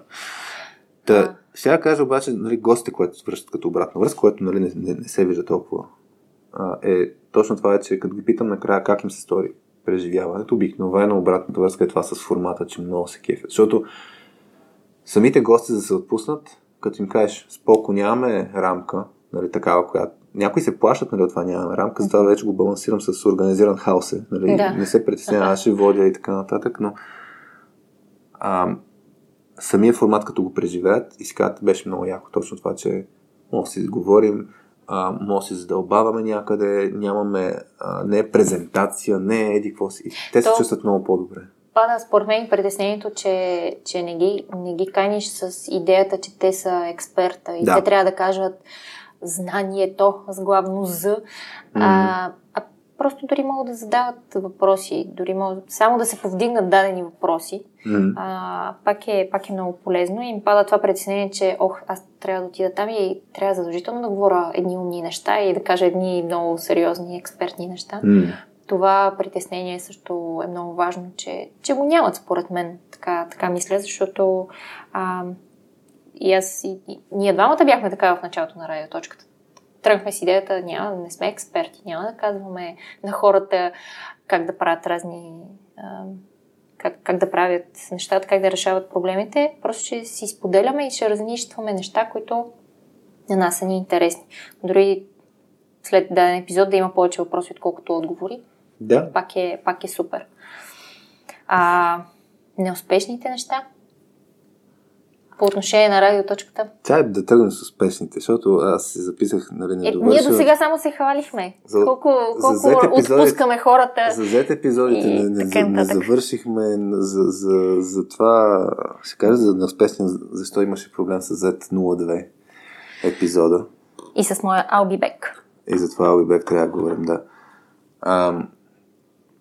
Иначе за мен, да, когато има креативен процес, е много важно човек да може да чупи рамките и е много готино да има баланс между следване на рамка и нещо, което чупи рамката. И зет епизодите в момента чупят рамката, защото нямаш правила. Ако искаш, правиш еди как си епизод, ако искаш, правиш еди как си епизод, няма значение.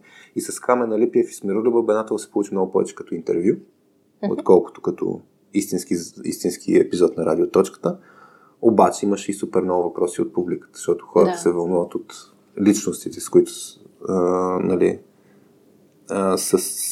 присъстват в Радиоточката.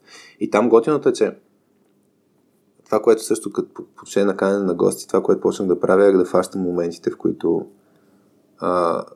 да стрелям. С Камен Алипиев бяхме на Fuck Up Nights заедно. Да. И му писах съставеца, искаш ли да дойдеш да си лафим? И той каза, добре. И така стана. Нали. Така че аз тогава запознах с него и така стана епизода.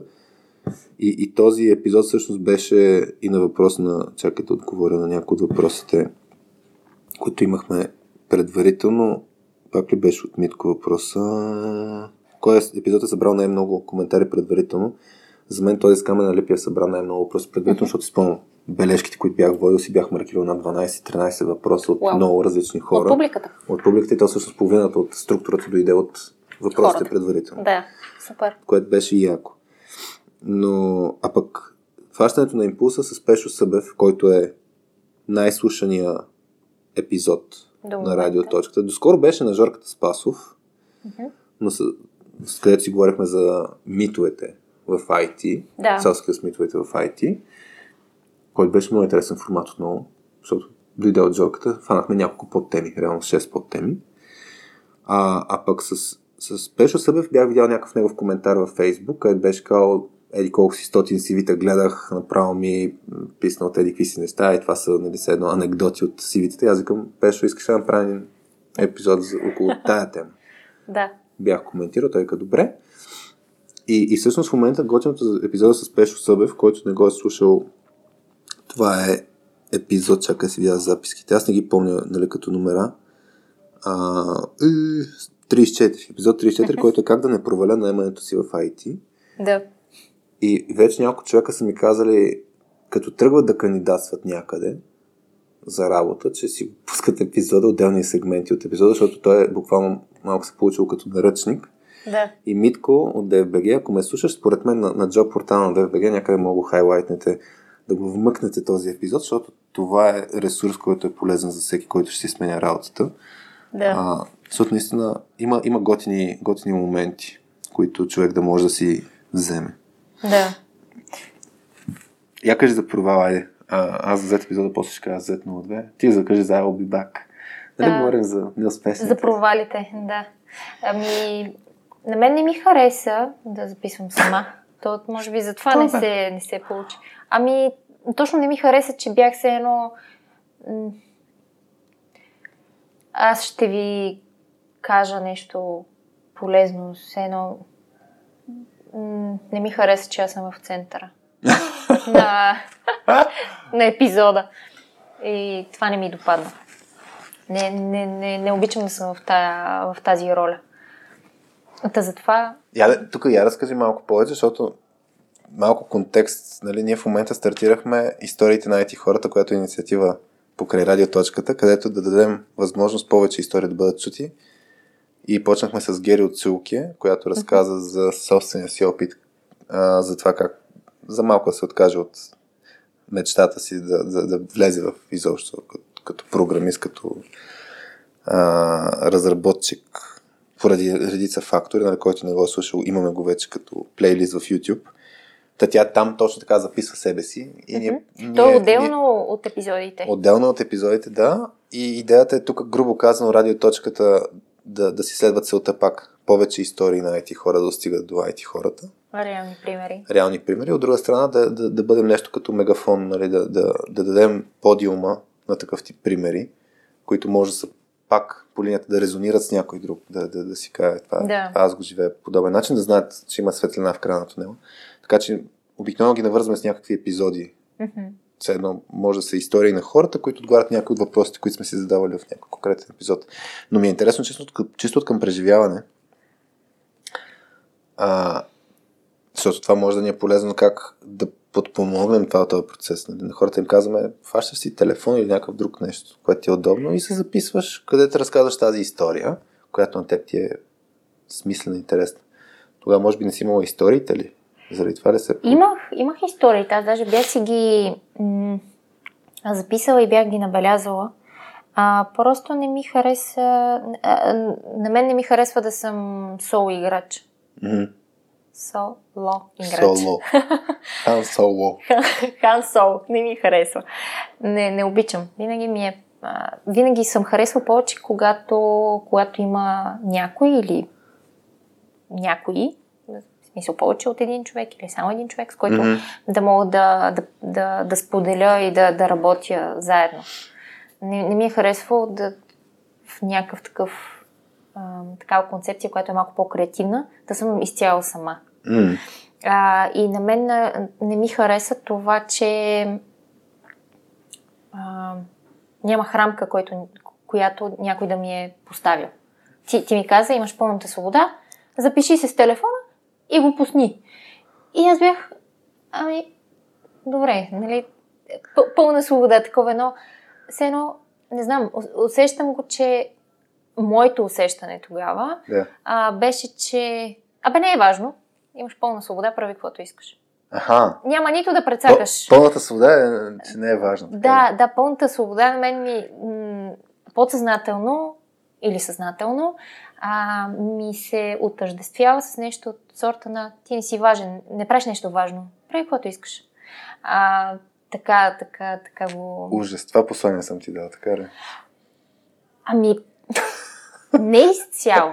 Все пак каза, айде ще ми е интересно да те чуя. Беше интересно, което да, ти тогава го каза, тогава беше много, много готино. Но на мен лично пълната свобода ми е каквото искаш. Това ще го изрежем. Нали нямаме цензура в радиоточка? Нямаме. Ти така си мислиш. Да. I'll be back. Значи, I'll be back номер 1 е слушан 117 пъти, I'll be back номер 2 е слушан 26 пъти. Така е. За това не продължих, защото не ми харесва, не ми допадна тази роля. Някакси все пак искам по някакъв начин да се знае как това нещо се вписва в някаква по-голяма картина. Ето сега ще го вмъкна. Ако някой ни слуша в момента и на теб ти казвам като рамка, имаш време до януари месец, ако някоя тема от някой епизод примерно на теб ти е интересна. Така? И в описанието, дето Алекс ги описва епизодите, той има подвъпрос, примерно някакъв обикновено. Така? Ако това ти грабне вниманието, отговори на този въпрос с лична история. Да се запише или да пиша? Да се запишеш. Запис. Така че може някой, ако има някаква история, която ще е интересна от гледна точка на някой друг, примерно да преминава през подобен опит и да знае, че не е сам, примерно, или пък има нещо полезно, някакъв лесен, някакъв урок, който човек си е взел от това преживяване и отговаря на някакъв въпрос наистина. Примерно в момента, ако отворя, ето сега ще отворя някакъв, кажи ми, тема, която не си слушала, ето сега ще го тестваме. Тема, която не съм слушала. Тема, която не си слушала. Аз не я знам, нали не съм я слушала. Не, все пак имаш някакво описание. Примерно...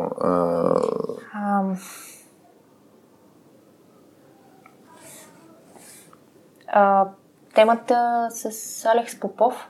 Добре. Мисля, че ми беше интересно, но не знам точно. Темата с Алекс Попов, пътят към добрия инженерен екип е осена с счупени системи. Така, ще тракам на епизода, да видя описанието, да видим. И примерно има... Айде да видим.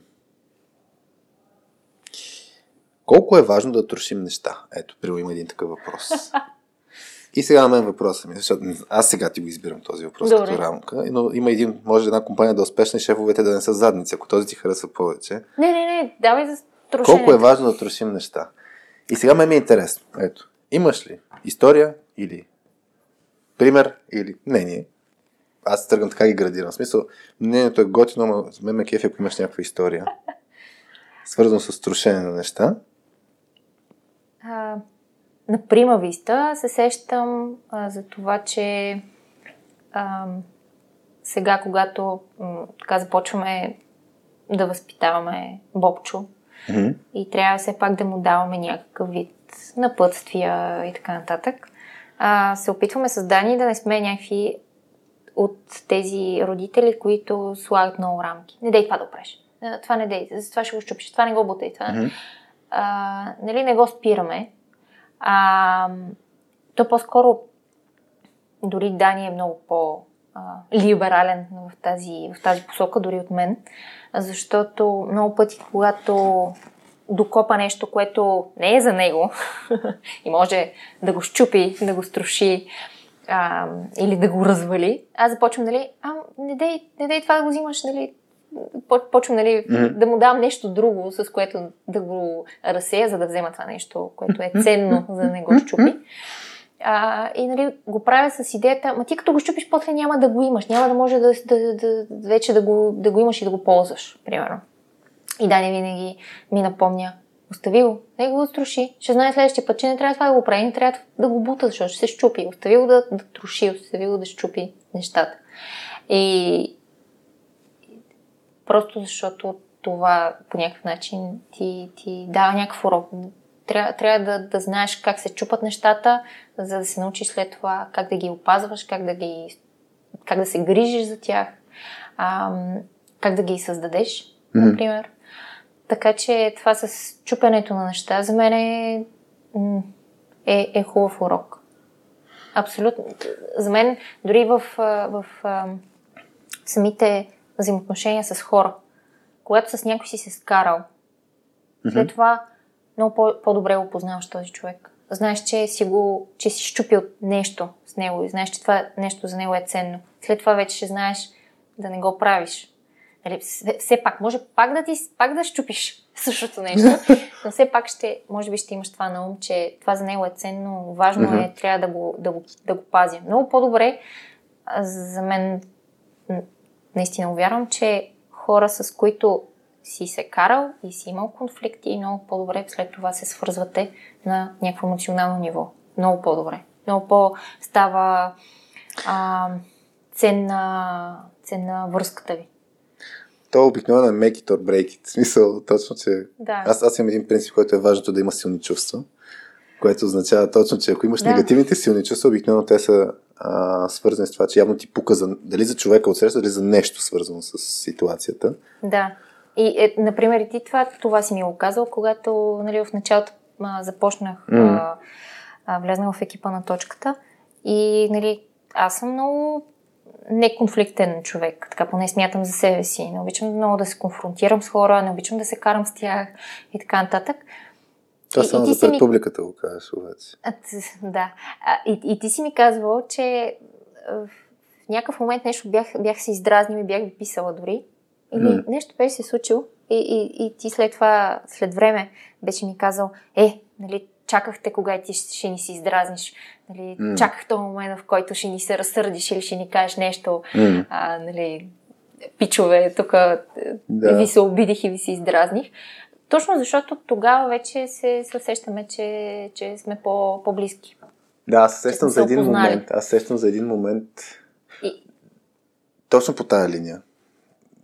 Я си помня момент, в който се издразних. Да видим дали се сещам. Дали е същия момент? Аз сещам за момента, в който бях писал един пост, който точно е... Някакси представях точката като аз и Петя. Да. И седната бях изключил теб. И аз се почувствах... И аз бях там. Да. И аз съм правила тези неща. Не, не сме. Записваме му с такива микрофони. И да, то точно това е ключовото нещо, че аз сетих един друг пример относно чупенето. И виж как готино става. Тръгваш от рамката и ето, появяват се историите. По отношение на чупенето бяхме с момче на гости на кумовете на родителите им в Благоевград. На родителите на кума. И спомням, че момче много си хареса едно такова черупка на яйце, което е украсено по някакъв начин, но искаше да го гепи и майката на кума му го даде. Ама ние сме супер притеснени, че може да го щупи. И момче тръгва си игра, нали явно ще го щупи, ние малко го взехме. И го оставихме настрани. И майката на кума го взела отново и му даде на момче. И момче наистина го струши. И майката беше: "Ох, колко жалко!" И с такава усмивка беше и се оказа, нали, че всъщност тя от много време иска да се отърве от този подарък, който, нали, не ѝ харесва. Да. И е намерила просто начин, по който да се отърве. Това е да извлечеш полза от чупенето. Да. Това е друга перспектива. Но в тази връзка, наистина, според мен е така рамка. Ако някой нещо много му харесва, някаква тема или въпрос, наскоро с кой си говорихме, пак в LinkedIn, забравих на кой ми бях писал, на Влади ли беше, няма значение, ще видя после, но имаш някакъв коментар, който човек беше казал покрай епизода с Искра, че примерно епизода с Искра беше за това как навлизаш в IT индустрията. Да. И Владо Здравко беше казал, че на него много му е напомнило за това как той си сменил ролята вътрешно в IT бранша, нали, от дев човек към технически човек към продукт оунър, което е друга роля. Mm-hmm. Аз казах: "Супер, давай го като история, нали, да го споделим после това нещо на другите хора." Но наистина може би по-различно, когато има рамка. Защото иначе, както имахме в Leader Style Comics, наскоро имахме за неяснотата, точно за моста, който, нали, ако имаш мъгла, ако нямаш перила, нали, свобода, ходи напред, ти си опада къде хода. Да. Това е свързано и с родителството, нали, точно, че хората имаме нужда от рамки, да се чувстваме по-сигурни, да. Стига да ни ограничават, така че да не сме свободни, нали, да. Това е интересен баланс. Който постоянно се опитваш да постигнеш. Кажи за Z епизод 2, неуспешния епизод. За... Не, епизод е супер як, но мисълта ли вола да направя монтаж. Защото това, което се... Нали, знаеш, моя звук как е от моя лаптоп, не е чак толкова як. Все още ли лаптопът ти е в зелено? Екрана. Все още ли е в зелено? Преди една седмица се случи нещо странно за 5 минути. Да, малко контекст за хората, които не знаят. Преди една година ми се смота лаптопа, буквално матрицата на екрана почна да е зелена. В смисъл, зеленикъв цвят на почти всичко. И преди една седмица... Така ли е рисувана този? Аз е рисувана на таблета, да. Но преди една седмица нещо си говорим с Петя и изведнъж ярко ми става на екрана и за 2-3 минути или 5, не си спомням, беше с нормалните цвета и им беше много гадно. Това да прогледнеш... Това да прогледаш е много гадно. Та, как те, но тъй като използвам градения на микрофон на Леновото и качеството на звука не е толкова яко, примерно колкото от тия микрофони, с които сега записваме. Mm-hmm. Ще видим, живот и здраве ще е качеството на звука. И правим по Zoom аз, Петя, Марто и Галю от Blue Rose правим Zoom call и записваме това нещо. Те си имат хубави микрофони, на Петя от Мака е хубав звука. Аз записвам, нали, Zoom съм, но записвам и локално с тези микрофони. Да. И идеята ми е, после ще имам 4 отделни трака на аудиото, да, и ще ги слея. Да. Това, което се случи, е следното нещо. Аз Zoom-а бях го тествал преди това, нали, локално като запиша, точно ти генерира 4, там, не 4, да има различни аудиофайлчета за всеки човек, да, който е говорил. И, нали, единственото нещо, което трябва да се съобрази, е човек да бъде с... даже това не е нужно, но примерно аз като записвам локално, да съм си със слушалките, за да може аудиото на хората, нали, да не ми се смесва с моя звук, нали, да е само моя звук, като записвам локално. И затова съм със слушалки на лаптопа, звука си идва в ушите ми, микрофона записва само моя глас. Да. Обаче сега притеснено ми, ако нещо смота интернета, нали, да не записвам локално само, а да, затова казвам, ще го запиша Cloud. Да. И маркирам там зума да записва Cloud, записвам го, говоря си там 2 часа, примерно, нещо от сорта, трябва да видя колко беше, но идеята е, че излиза после аудиото, значи точно 2 часа и 20 минути. Излиза зум рекординга и гледам един файл. Всичките аудиотракове са на един файл. Моя с кофтия звук, на Петя, на Марто и на Галю. И аз съм, фак, какво става тук? И чета малко повече, в Zoom Help-а пише, когато се записва в Cloud, това прави, генерира един файл. Не генерира отделни файлове за всеки трак. Ако искате отделен файл за всеки трак, локално трябва да си го записвате. И идеята, аз имам смесен файл с всичките ни гласове. Трябваше и имам отделно моя звук. Така. С хубаво качество. Така. И как се мърджват тези неща. Wow. Така, че да махна с едно моя звук от смесения и да сложа хубавия звук отгоре. Е, това ми отне 2-3 часа и не е перфектно. Да. А, добре си това. Аз го слушах епизода. Да. До някъде. Най-вероятно е нормалното. Това е хората. Хората обикновено казват, до някъде са. не. Епизод. Но това беше всъщност един от тегавите моменти за монтаж после, защото просто не го очаквах това нещо. Да. Тъй, я видим ние как сме записи. Час и 40, виж колко е по-различно, отколкото едно време. 40 минутки. Абсолютно. Сега сигурно и туалетните се ходи. Не, издържаш. Това е свикнала си, като имаш малко дете и туалетната цял ден може да не ходиш. Да, и си изпивам кафето вечерта, което съм направила сутринта. Да кажем, всъщност да видим някои от другите въпроси или някои от твоите въпроси. Ти си записа доста въпроси, докато говорихме. Да. Това е интересно за дали, изобщо за подкаста, дали е успешен. Много интересно чувството. Ако сещаш началото, колко се радвахме, когато някой от първите епизоди стигна 100 вюта. Да. Беше някой, стигнахме 100 вюта. Да, не е само един човек, който да ни слуша. Да, и интересното, че в даден момент много е странно да сравняваш. Примерно, знаеш, един мой пост в LinkedIn стига до няколко хиляди човека. Така. И примерно си кажеш, окей, един пост стига до няколко хиляди човека, един подкаст епизод стига до 200-300 човека. И си което е много повече усилия си вложил, много повече енергия. И гледах един подкаст епизод, не беше, някакво видео беше покрай на Дейв Герхард, има за маркетинг един университет, такъв интересен. Той има подкаст? Той има подкаст, но конкретно в този ресурс беше някакъв човек, който той разказва за подкасти изобщо, как да сте успешни подкасти.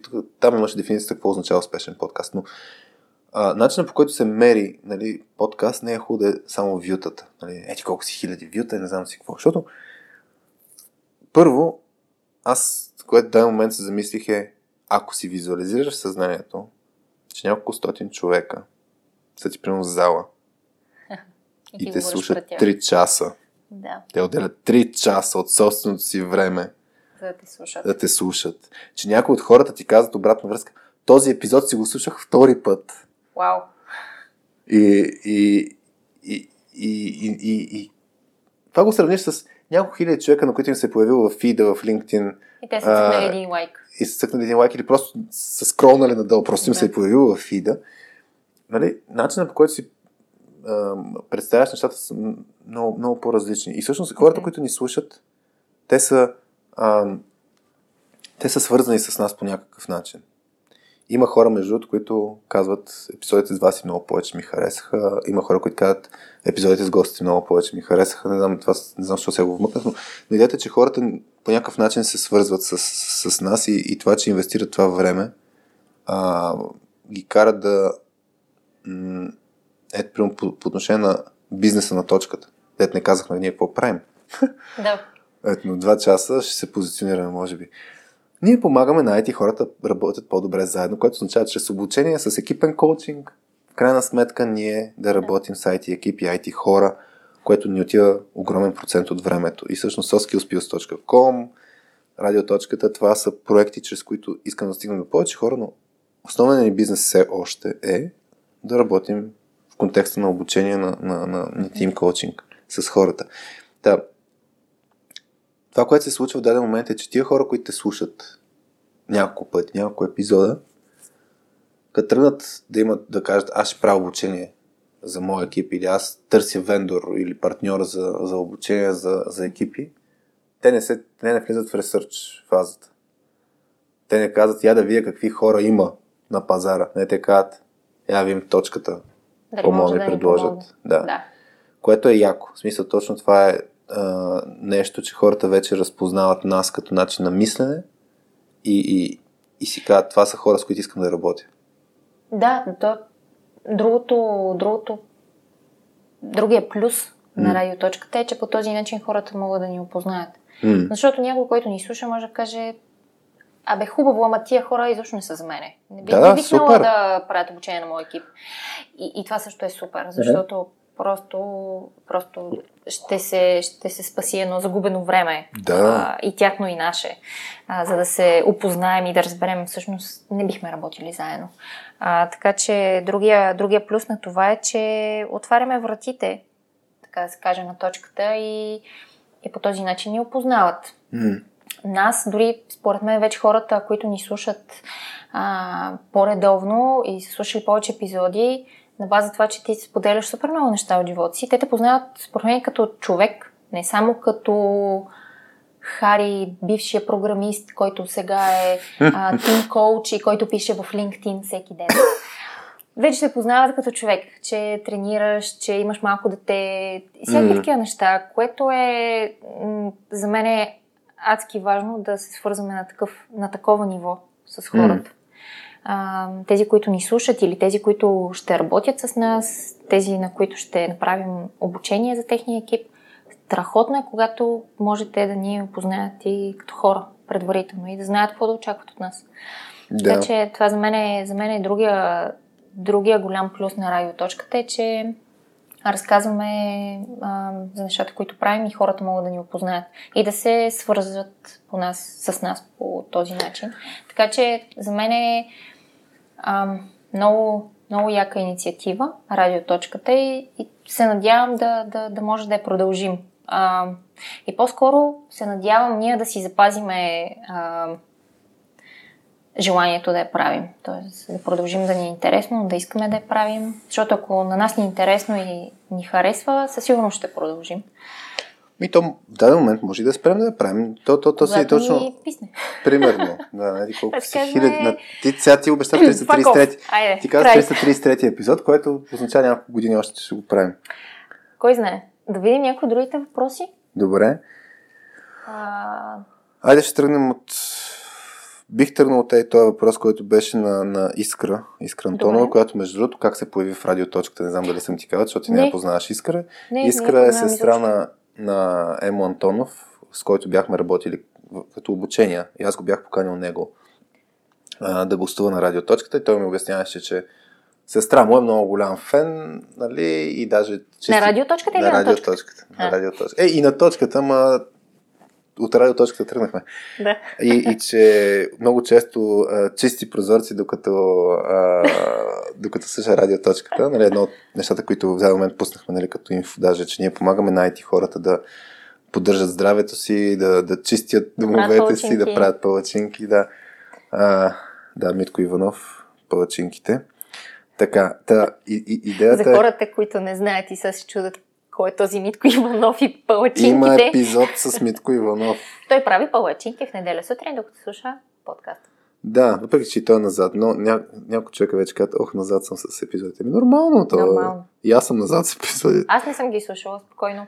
Да, пак да припомня, ако някой е слушал всички епизоди, трябва да измислиш, има една практика за емоджита, която се появи покрай епизода с Камен Алипиев и почна да се вмъква като някаква традиция. Значи, близо до втория час сега се получава.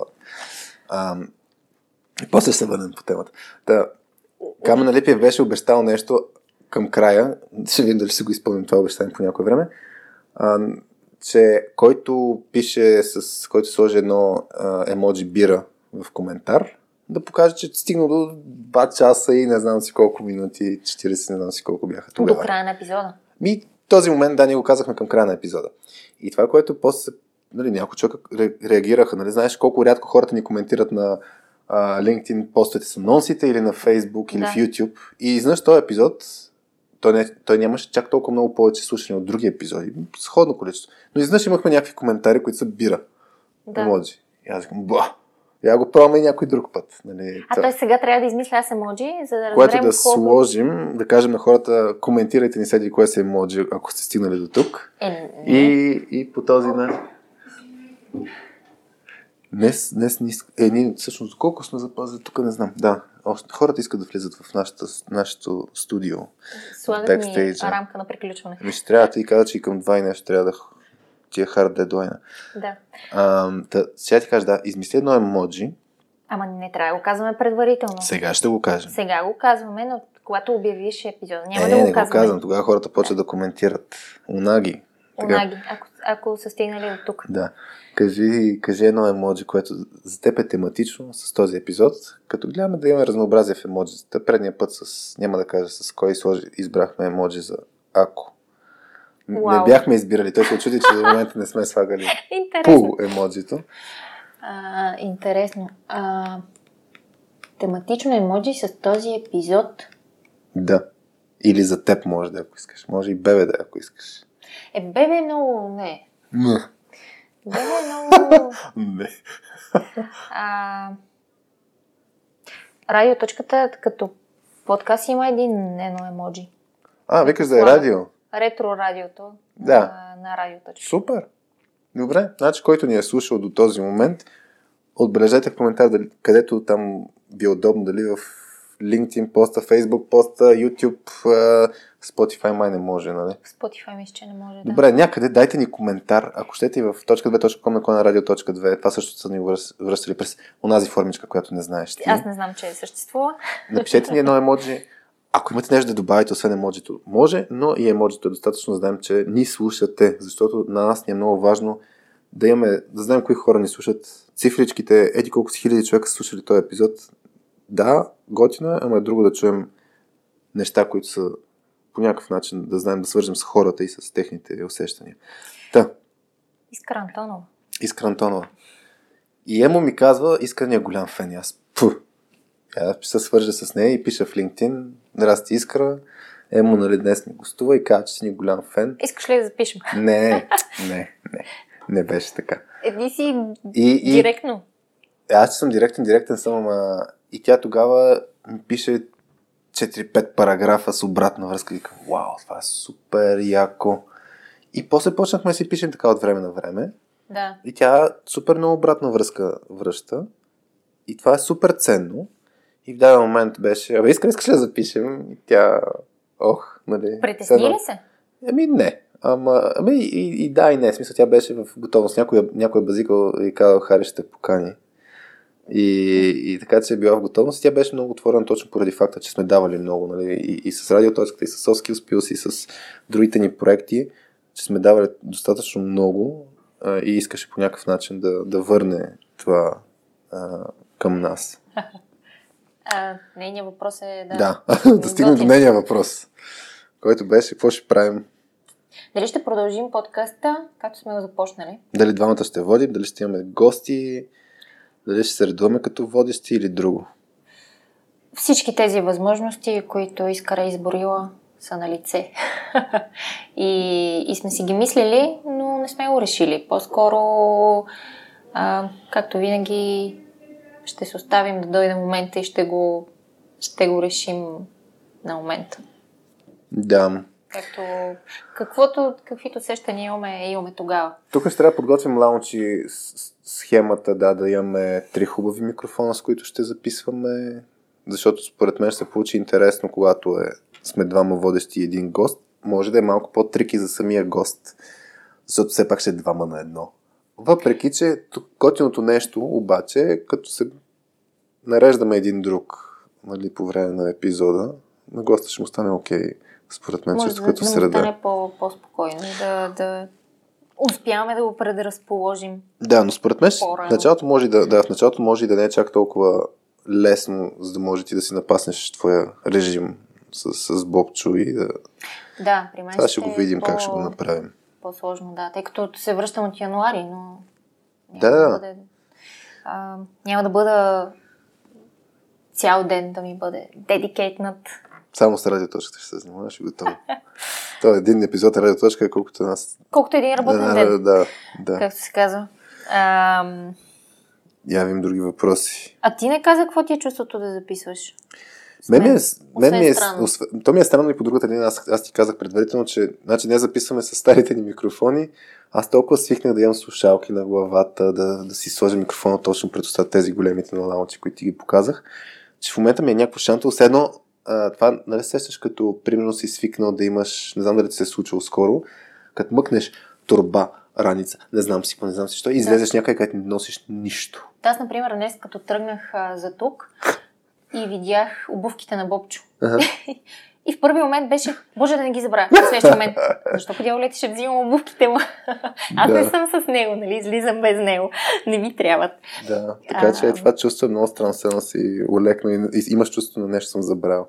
И ми е притеснено в момента, дали записът ще е окей, дали всичко ще е... Да, мислиш ги... Аз много се радвам, че за момента, между другото смених батерийката на този микрофон преди време, защото нали, няма индикатор дали работи. О, да. И в даден момент си казах, трябва да сменя тая батерия, за да може, ако се смота, поне да съм подсигурил, нали, че е с нова батерия. Въпроса на Илиан Ковачев, първия, много... С какво радиоточката помогна на нас и с какво се подобрихме благодарение на воденето му? Почнахме да изчистваме някакви думички, които използваме, да говорим по-правилно, може би. Въпреки че днес използваш дето. Така ли правя? Да. А пък аз няколко пъти повторих усещания. Днеска съм на усещания. На мен скоро върнаха на обратно. Колко пъти повтори Васи усещания в този епизод, който ни слуша внимателно? 38, между другото. Аз ги следях. На мен върнаха скоро една обратна връзка в YouTube, за което много благодаря, че разсейвам хората с казването на и да. Разсейваш ги? Да. Имаше коментар. Слушат епизода. Докато слушат и госта нещо говори. Да. И аз, да.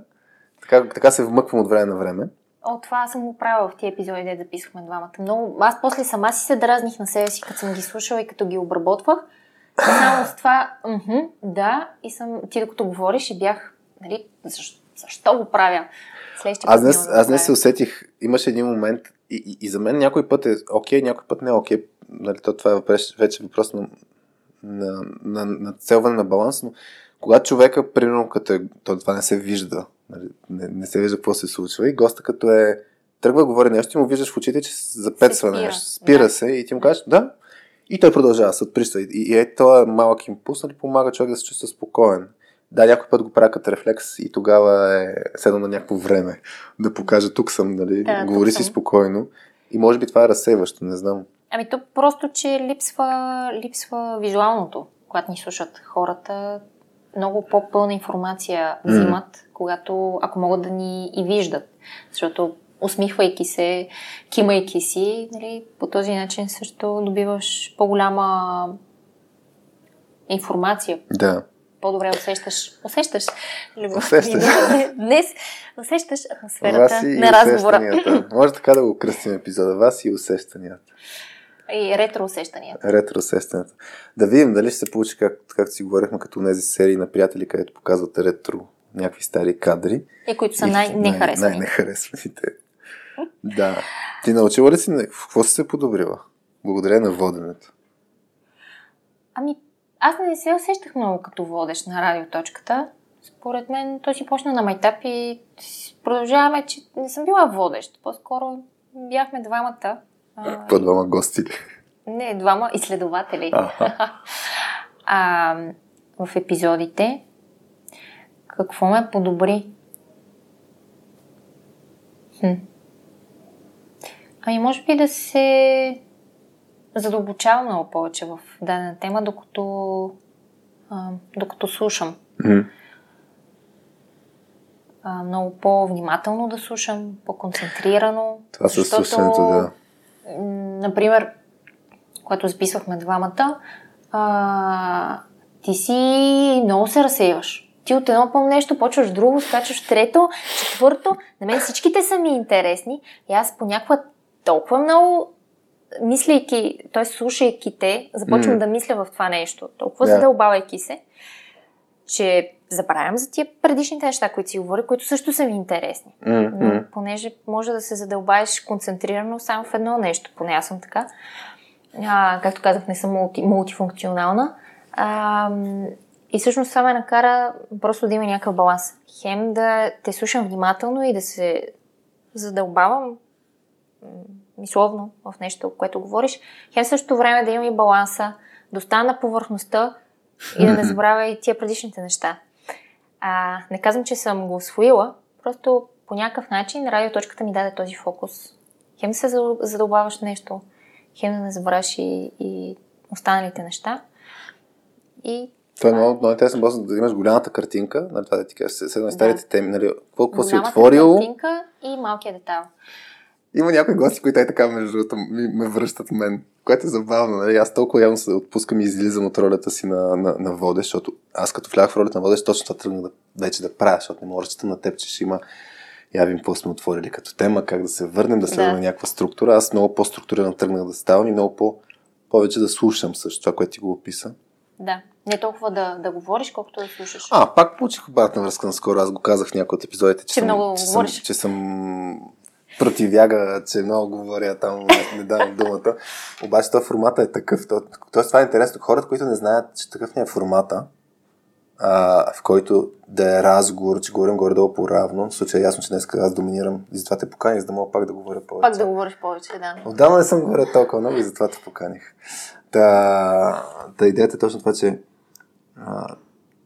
трябваше да вляза в тази роля, наистина за активното слушане и да давам повече подиум на хората, което често при мен като умение е нещо, което явно не съм развил толкова добре. Да слушам. Опитваш се, но да. Ти за разлика от мен, обичаш повече да си в центъра на екшена на нещата. Повече от теб, да, но по принцип не обичам. Но радиоточката позволи да я приема малко повече тази роля. Коя? Да съм по-в центъра. По-в центъра, да. Чакай, ви има още нещо. Боян Шейтанов ни е предложил да разкажем някоя забавна история от записите, която е останала скрита. За мен това с зума, да го казах, нали беше? Да. Един момент. Ти имаш ли нещо? Аз сещам за още един момент. Гав, не си спомням пък да е и забавна тази история. Е забавна. Не е забавна. Ето да се хвапнеш, ако искаш сватка, за да говоря. Да, добре. Айде. После трябва да пусна, ако ми остане време, запис на последната музичка, която правих. Уикенд, да. Не е точно радиоточката, но си играх пак с Garage Band. Аз използвам една ситуация с теб, дето имахме във втори или трети епизод, в който ти запетна. Извинявам се, просто ми се напълни остатъчно с този бомбон. Така запецнах. Запецна и аз ти казах, няма грижи. Изгубих си мисълта, май.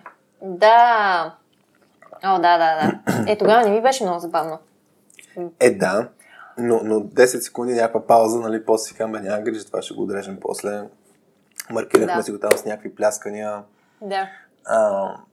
И това го казвам винаги, почти винаги, някой път забравям, преди да почнем епизода с гостите, казвам, чувствайте се спокойно, нали, това не е на живо. Можем да изрежем всичко. Може да го изрежем.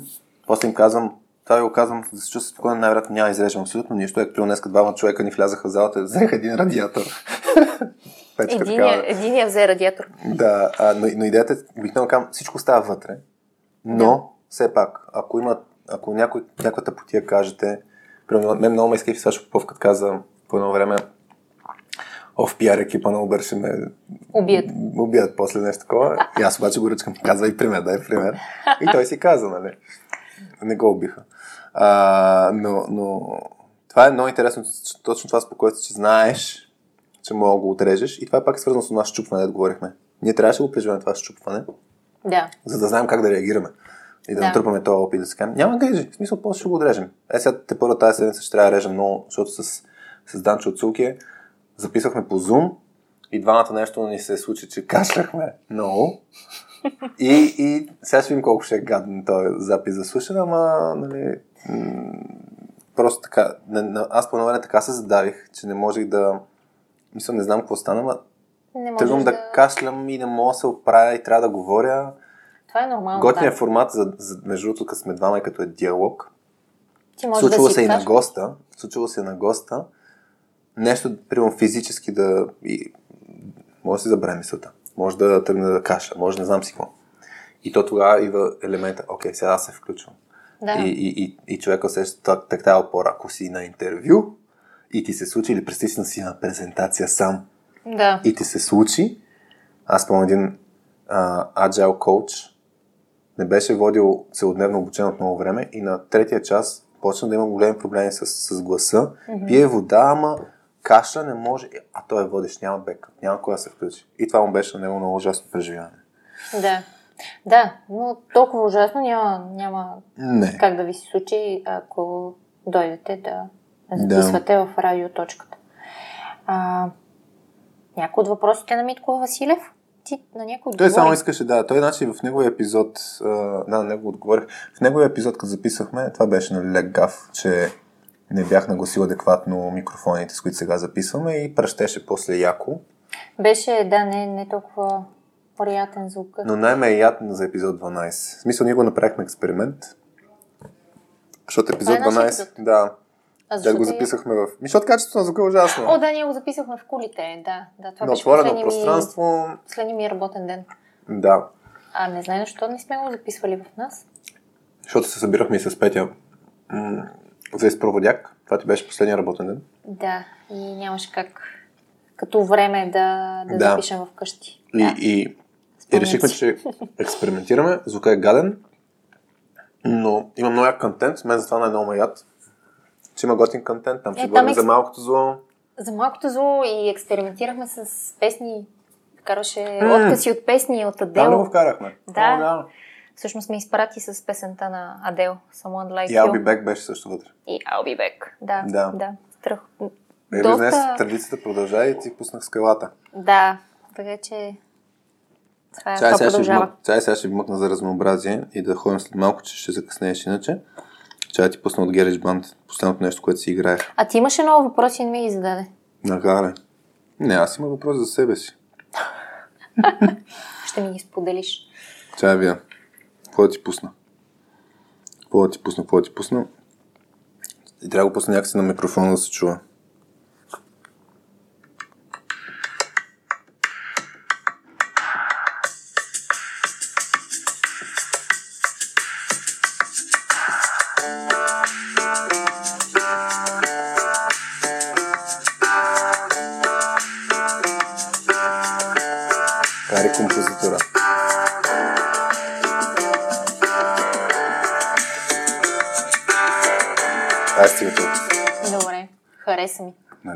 Да. Някакъв кънтри ремикс. После се подадат и други тъпоти, но още не съм го завършил. Допадна ми. Но е това почвам да експериментирам от време на време върху някакви различни работи накрая. И някои хора се кефят на тези миксове. Я видим какво можем да още да си говорим. Аз се сещам за първия въпрос на Митко.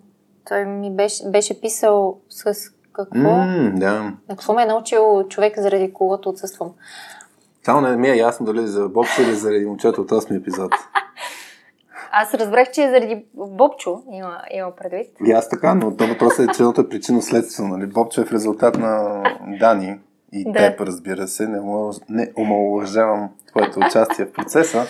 Да. Всички иначе феминистки биха скочили. Тогава да слушате епизод 30 и не знам някой с Веси Ташева. Кой епизод не бе? 44. Да. Аз мога да го използвам и като в рамките на въпроса, който обикновено си задаваме в края на епизода. За на каква вълна. Отиваме към затваряне на епизода, усещам, а? Ами усещах, че натам... Добре, не. Караш. Ти нещо ти усещаш. Не, аз не карам. Ти не, това и нещо каза, че трябва да си. Казайте, нали, че то трябва да приключваме, че тук ще закъснеш. Ме притесняваме. Да. Което ми напомня на един тегъв момент, който имах. После ще ти кажа. Добре, но, после ще ни кажеш. Та на какво ме научи? Аз ще си имам представа. Бобчо. И това време, в което нали, не бях на работа, бях по майчинство.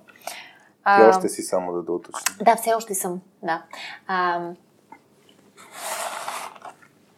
На няколко неща, едно от тях е нещо, което започнах да се опитвам да го владея повече, да го умея, както казват племеничките на Дани.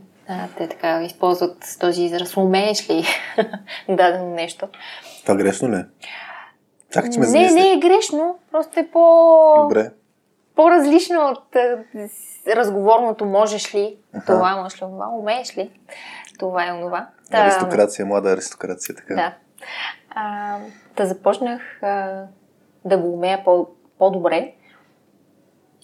Че трябва да имаш план за всичко. За деня, за всичко. Добре. С ясното съзнание, че този план няма да се случи така. Но е хубаво да го имаш. Някакъв баланс между планиране и това да бъдеш супер гъвкав и после да не се ядосваш, че ти се развалил плана, който преди това си го направил с ясната идея, че този план ти трябва. Накрая все пак да знаеш, че не може да контролираш повечето от нещата. Всъщност. Много дзен ми прозвуча това като умение. Да, опитвам се това да го правя, защото имаше моменти в началото, в които нали, планираш деня до часове, дори ти знаеш, аз не съм чак толкова добре организирана. Обаче в един момент си казах, аз съм изобщо супер неорганизирана, сега с дете трябва да съм по-организирана и започнах да ги планирам, да ги мисля нещата и накрая, като не се случат така нещата и много ме беше яд и много се обвинявах. Mm-hmm. Че не го правя като хората, че не съм добра. А всъщност истината е по средата и в този баланс. Че не зависят нещата от теб. Хубаво е да го имаш, защото пък съвсем без план пак не е хубаво, но да знаеш, че ще се промени и да си готов с това. Това е едно от нещата, които така ми дава фокус и другото е, че трябва да си супер добре синхронизиран с човека до себе си. Може да отглеждате дете. Ами, различно. В един момент си казваш, леле, каква синхронизация имаме, просто сме като за учебник. Разбираме се с една дума. Следващия момент сме супер несинхронизирани и то е... Ма ти нали ми каза да се оправям, за да излезна с Бобчо, а не сега да седа вкъщи. Нали? Ти ми каза преди малко да правя нещо друго. Сега да решаш нещо различно. Така че всеки намерихте ли си повече различия между вас с Дани покрай отглеждането на Бобчо? Не мисля. По-скоро ми се задълбочи, наистина ми се потвърдиха нещата, които мисля, че той е различно от мен. Mm-hmm, mm-hmm. И по този начин се допълваме. Сега с детето още повече ни се потвърдиха. Че в някакъв момент аз съм много по-търпелива, той е много по-нетърпелив. Mm-hmm. Иска да се случват нещата по-бързо. Докато аз мога да съм по-търпелива. В други отношения аз виждам и се задълбочавам прекалено много в дадена подробност и в детайл, докато той вижда общата картина. И нали, ми казват спокойно, нали, и ми показва генералното. Така че по-скоро ни се потвърдиха нещата и другото, което ти ми каза, когато излизах по майчинство. Спомняш ли си какъв съвет ми даде тогава? Не, нямам никаква идея. Това е много странно, че съм дал съвет. Аз много внимавам със съвети към родители. То не е съвет. По-скоро някакво вид, не знам, не като пожелание, но Абе, баш съвет. Добре. Че всъщност сега ще се разбереш. Сега ще разбереш и ще се научиш наистина на истински soft skills. Защото хем трябва да сте екип създани и да може да заедно да се справяте с всички външни фактори. Mm-hmm. Бабите, които ще ви дават акъл, всички mm-hmm. неща, които ще ви се месят, фактори от средата, други хора, други приятели с деца и така нататък, които ще ви дават акъл. И че всъщност вие трябва да сте още по-силен екип. Mm-hmm. И това наистина е така. Просто го разбрах на 200%. Много по-лесно е, когато сме на едно мнение, mm-hmm. заедно с него, спрямо нещо, което, примерно, казва някоя баба или някоя приятелка, която ни дава съвет. Трябва да слушаш епизод, кой беше? 7. Как да взимаме решение, когато всички са равни? Защото това според мен на ниво точно родители, които трябва да взимат постоянно, ежедневно някакви решения. Да. И най-вероятно имат тук там различия. Равни сте, но имате различия и тогава е много забавно. Трудно е, да. Mm. Добре. Ти на каква вълна си, Хари?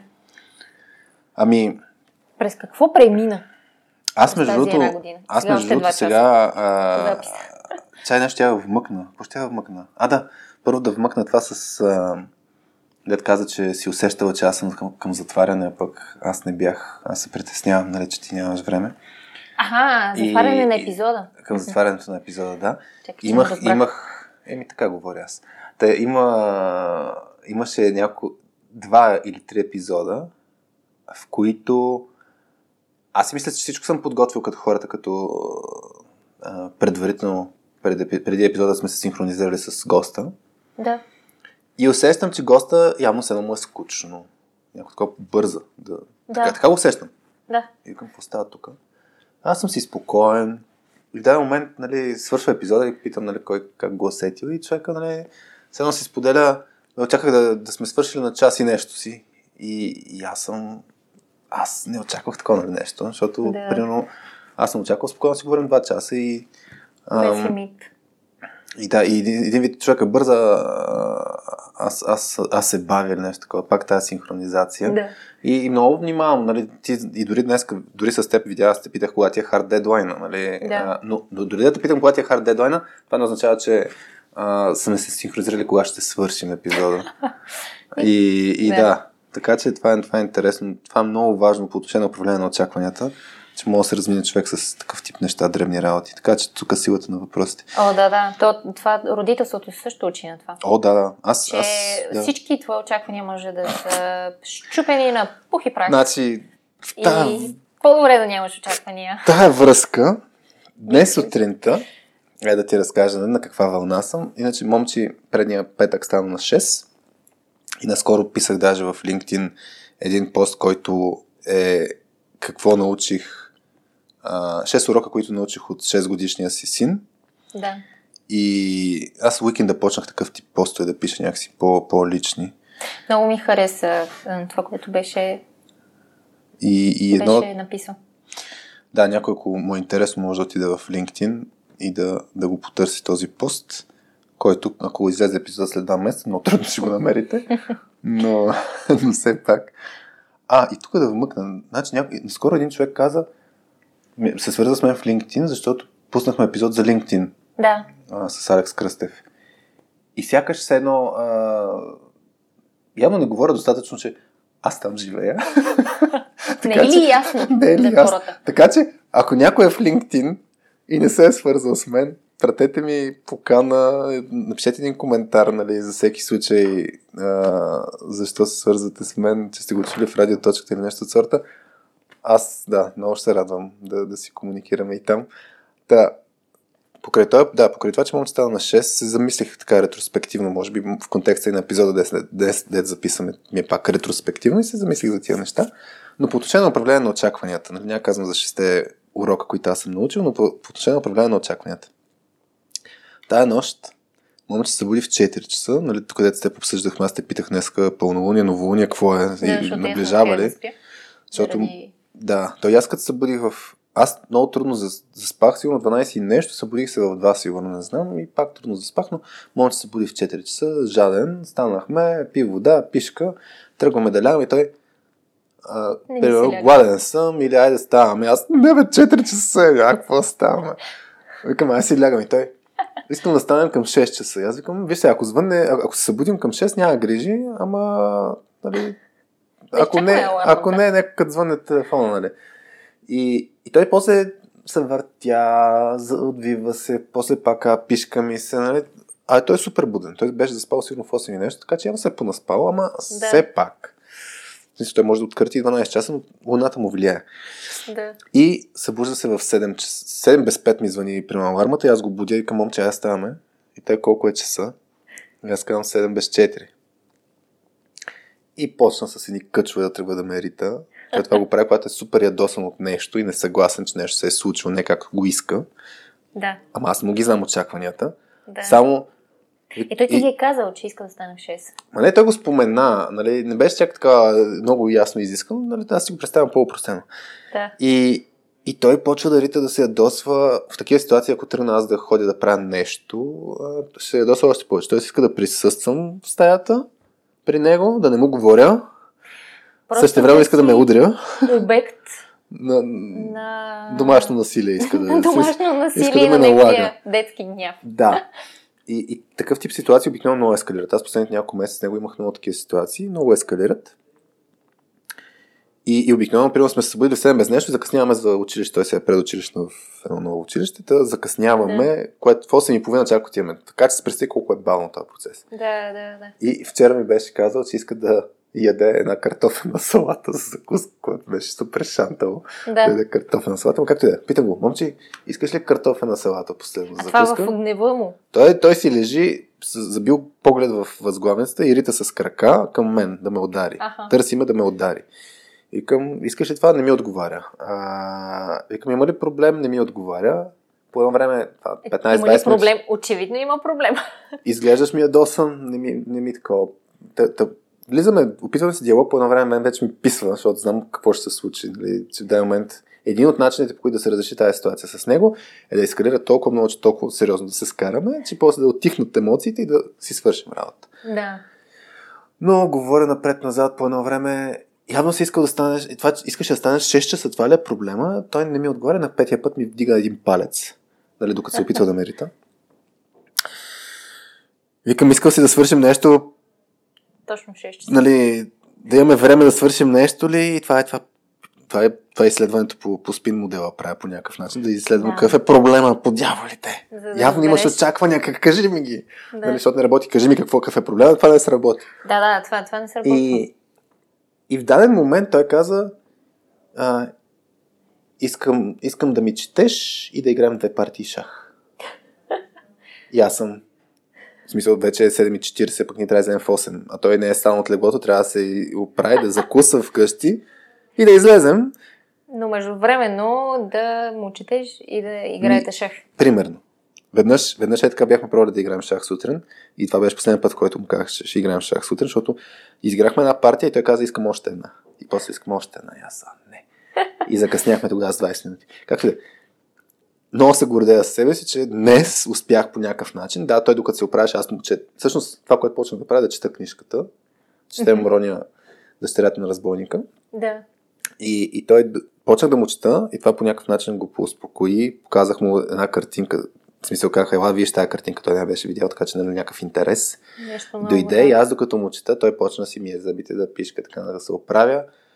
После отиде да закусва. Аз чета по гащи, по потник, нали, не съм се оправила, аз съм на него му чета.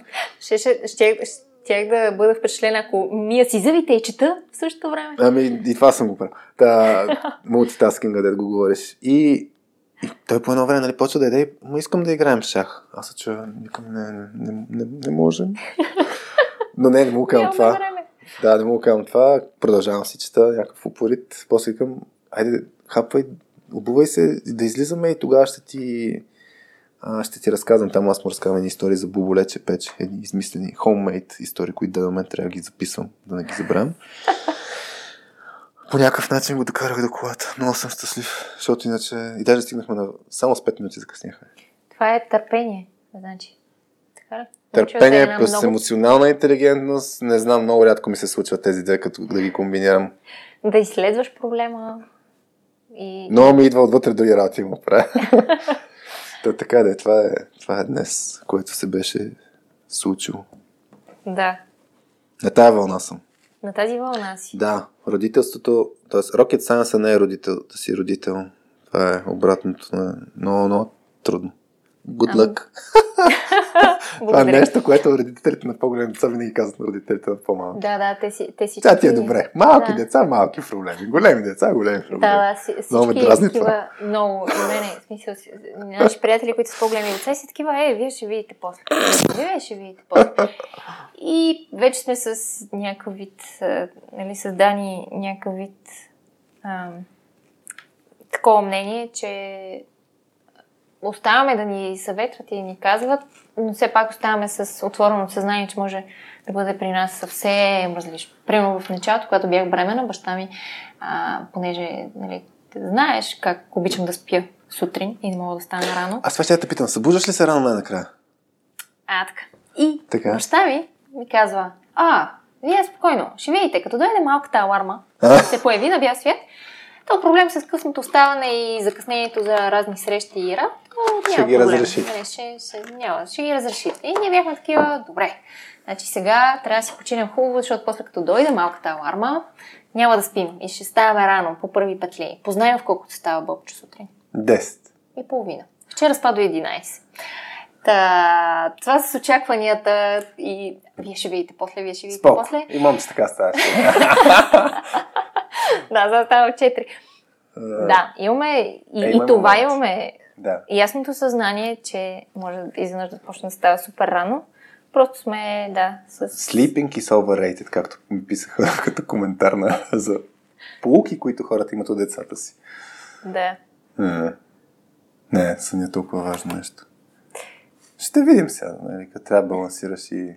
С работа, дете... Да, ще бъде интересно. Ще бъде интересна година.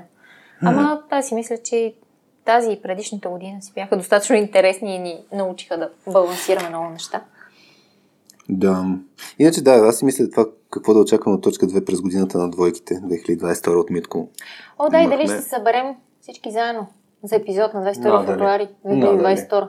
Аз помниш ли как организирахме опит за... Тимбилдинг. Не за тимбилдинга. Истински. Онзи е една коледа. Преди коледа. Тогава момче влезе в болница. Но... Да. Но не. Нали се опитвахме да правим запис аз ти и Петя? Имахме някакъв такъв псевдоопит покрай точката на... 4. Нещо щяхме да правим. Или щяхме по някакъв начин го отпразнуваме. Може да не е било запис, ама нещо... Да, ние искахме, но Петя мисля, че тогава не искаше да... Тя и до ден днешен не иска да... За радиоточката ли? Да, не иска да говори. Да, ма се включва в един епизод. Да. Тя и Алекс не иска. Аз си казвам на Алекс, тя почне да представя за Empower Branding нещата. Да не съм аз. И тя се дърпа. Всички се дърпат. Да. Много ме съмнява да направим нещо всички заедно. Но това е готино пък да има хора, които са зад колесите, в което... И тук да вмъкна. Имаше една обратна връзка за Хари и неговите невероятни художествени умения, не знам, рисователни умения. И тук мисля, че трябва да вмъкна, някъде го бяхме обсъждали преди. Всичките корици на радиоточката, без една, я рисувала Петя. Да. А ти коя една единствена рисувах аз на теб и Дани, която все още е така, но после Петя прерисува Дани да влезе в стила на всички останали. Да. Така и се получи по-добре, защото моите рисователни умения на теб и на Дани, да кажем, че не бяха най-голямото постижение на дигиталното рисуване. Благодаря ти. Приличахме си, да. Пак достатъчно обратна връзка. Да. Добре, трябва да затворим. Колкото и ми си иска. Нямам никаква идея какво се получи днес като епизод, но мисля, че се получи от кухнята на точка 2, от кухнята на радио точка 2. И сега кой затваря? Сега не. Може да викнем човека, който взе парното и да го помолим да каже нещо. Да каже нещо и да ни изпрати. Но традицията по принцип аз да затварям винаги. ти казваш здравейте, а пък аз казвам, вие бяхте с радиоточка. Но сега ти каза здравейте в началото. Така е. Все пак ти си на гости. В крайна сметка, ако бъдем реалисти, вече хората ни слушат до този момент. Защото, между другото, като почнеш да говориш с гостите си, че ще затваряте и човекът, който слуша, вече няма търпение. Не би ли трябва да се ориентира, че слайдера на това, където слушат, остава още половин един час? Да, ма си каза, те сега вече тук говорят врели на кипели и разтягане на окуми и шат. Трябва да им казвам, че накрая ще е най-интересната част предварително. Примерно ще сложим някакво, тогава като монтираме епизод. Може да кажем второ емоджи сега. Втора емоджи. Няма. Искаш втора емоджи? Сложи втора емоджи. Не, ако мислиш, че е тъпо, няма. Не, тъпо, ама кажи го. Прочета го в погледа ти. Няма да слагам второ емоджи. Отрязах ли те? Отрязваме. Кажи го да. Имаш втора емоджи в главата. Не, нямам. Не, нямам, между другото, втора емоджи в главата. Сложи го като. Айде, кажи ти. Аз. Да. Моето е бомбон. Лесно ми е. Добре. Ако някой е стигнал тук да има бомбон. И така може да направим после може да си правим такива паралелни историйки, нали, на епизода, да вмъкваме емоджита на различните моменти и хората ще пишат радио и бомбон после. Това ще означава, че са чули целият епизод. Ако са сложили само радио, значи се отказват да при бомбона. И тези, които са сложили само радио и видят, че някой слага радио и бомбон, ще кажат, има нещо. Нали? Има нещо и някои, мило. Които гледат тия коментари, ще кажат, тия са много зле. Само някакви емоджи се правят. Добре. Трябва да се нагласи басовия глас. Басовия глас, исках да кажа. Какво да кажа? Освен като скалата. Finally, да кажа. Не, ще кажа. Вие бяхте с Радио.2. Без мама Васи Гошева, с мен Хари и днес с мама Васи Гошева. И както момче, като му кажа, че ще записвам с кака Васи Гошева, не само кака Васи, казах и той, не, тя не е как. Тя е мама. Съдък момче. Трябва между другото да запишеш. Тоест ти си записал неговия глас, но да го... Нова версия. Не, да го сложим и тук. Кака Васи. Неговия глас е много сладък. Много симпатичен. Така че искам неговия глас в епизода. Той има с мама Васи. Имаше ли с мама Васи? Мисля, че да. Трябва да виждате. Добре. Айде, чао от нас. Чао!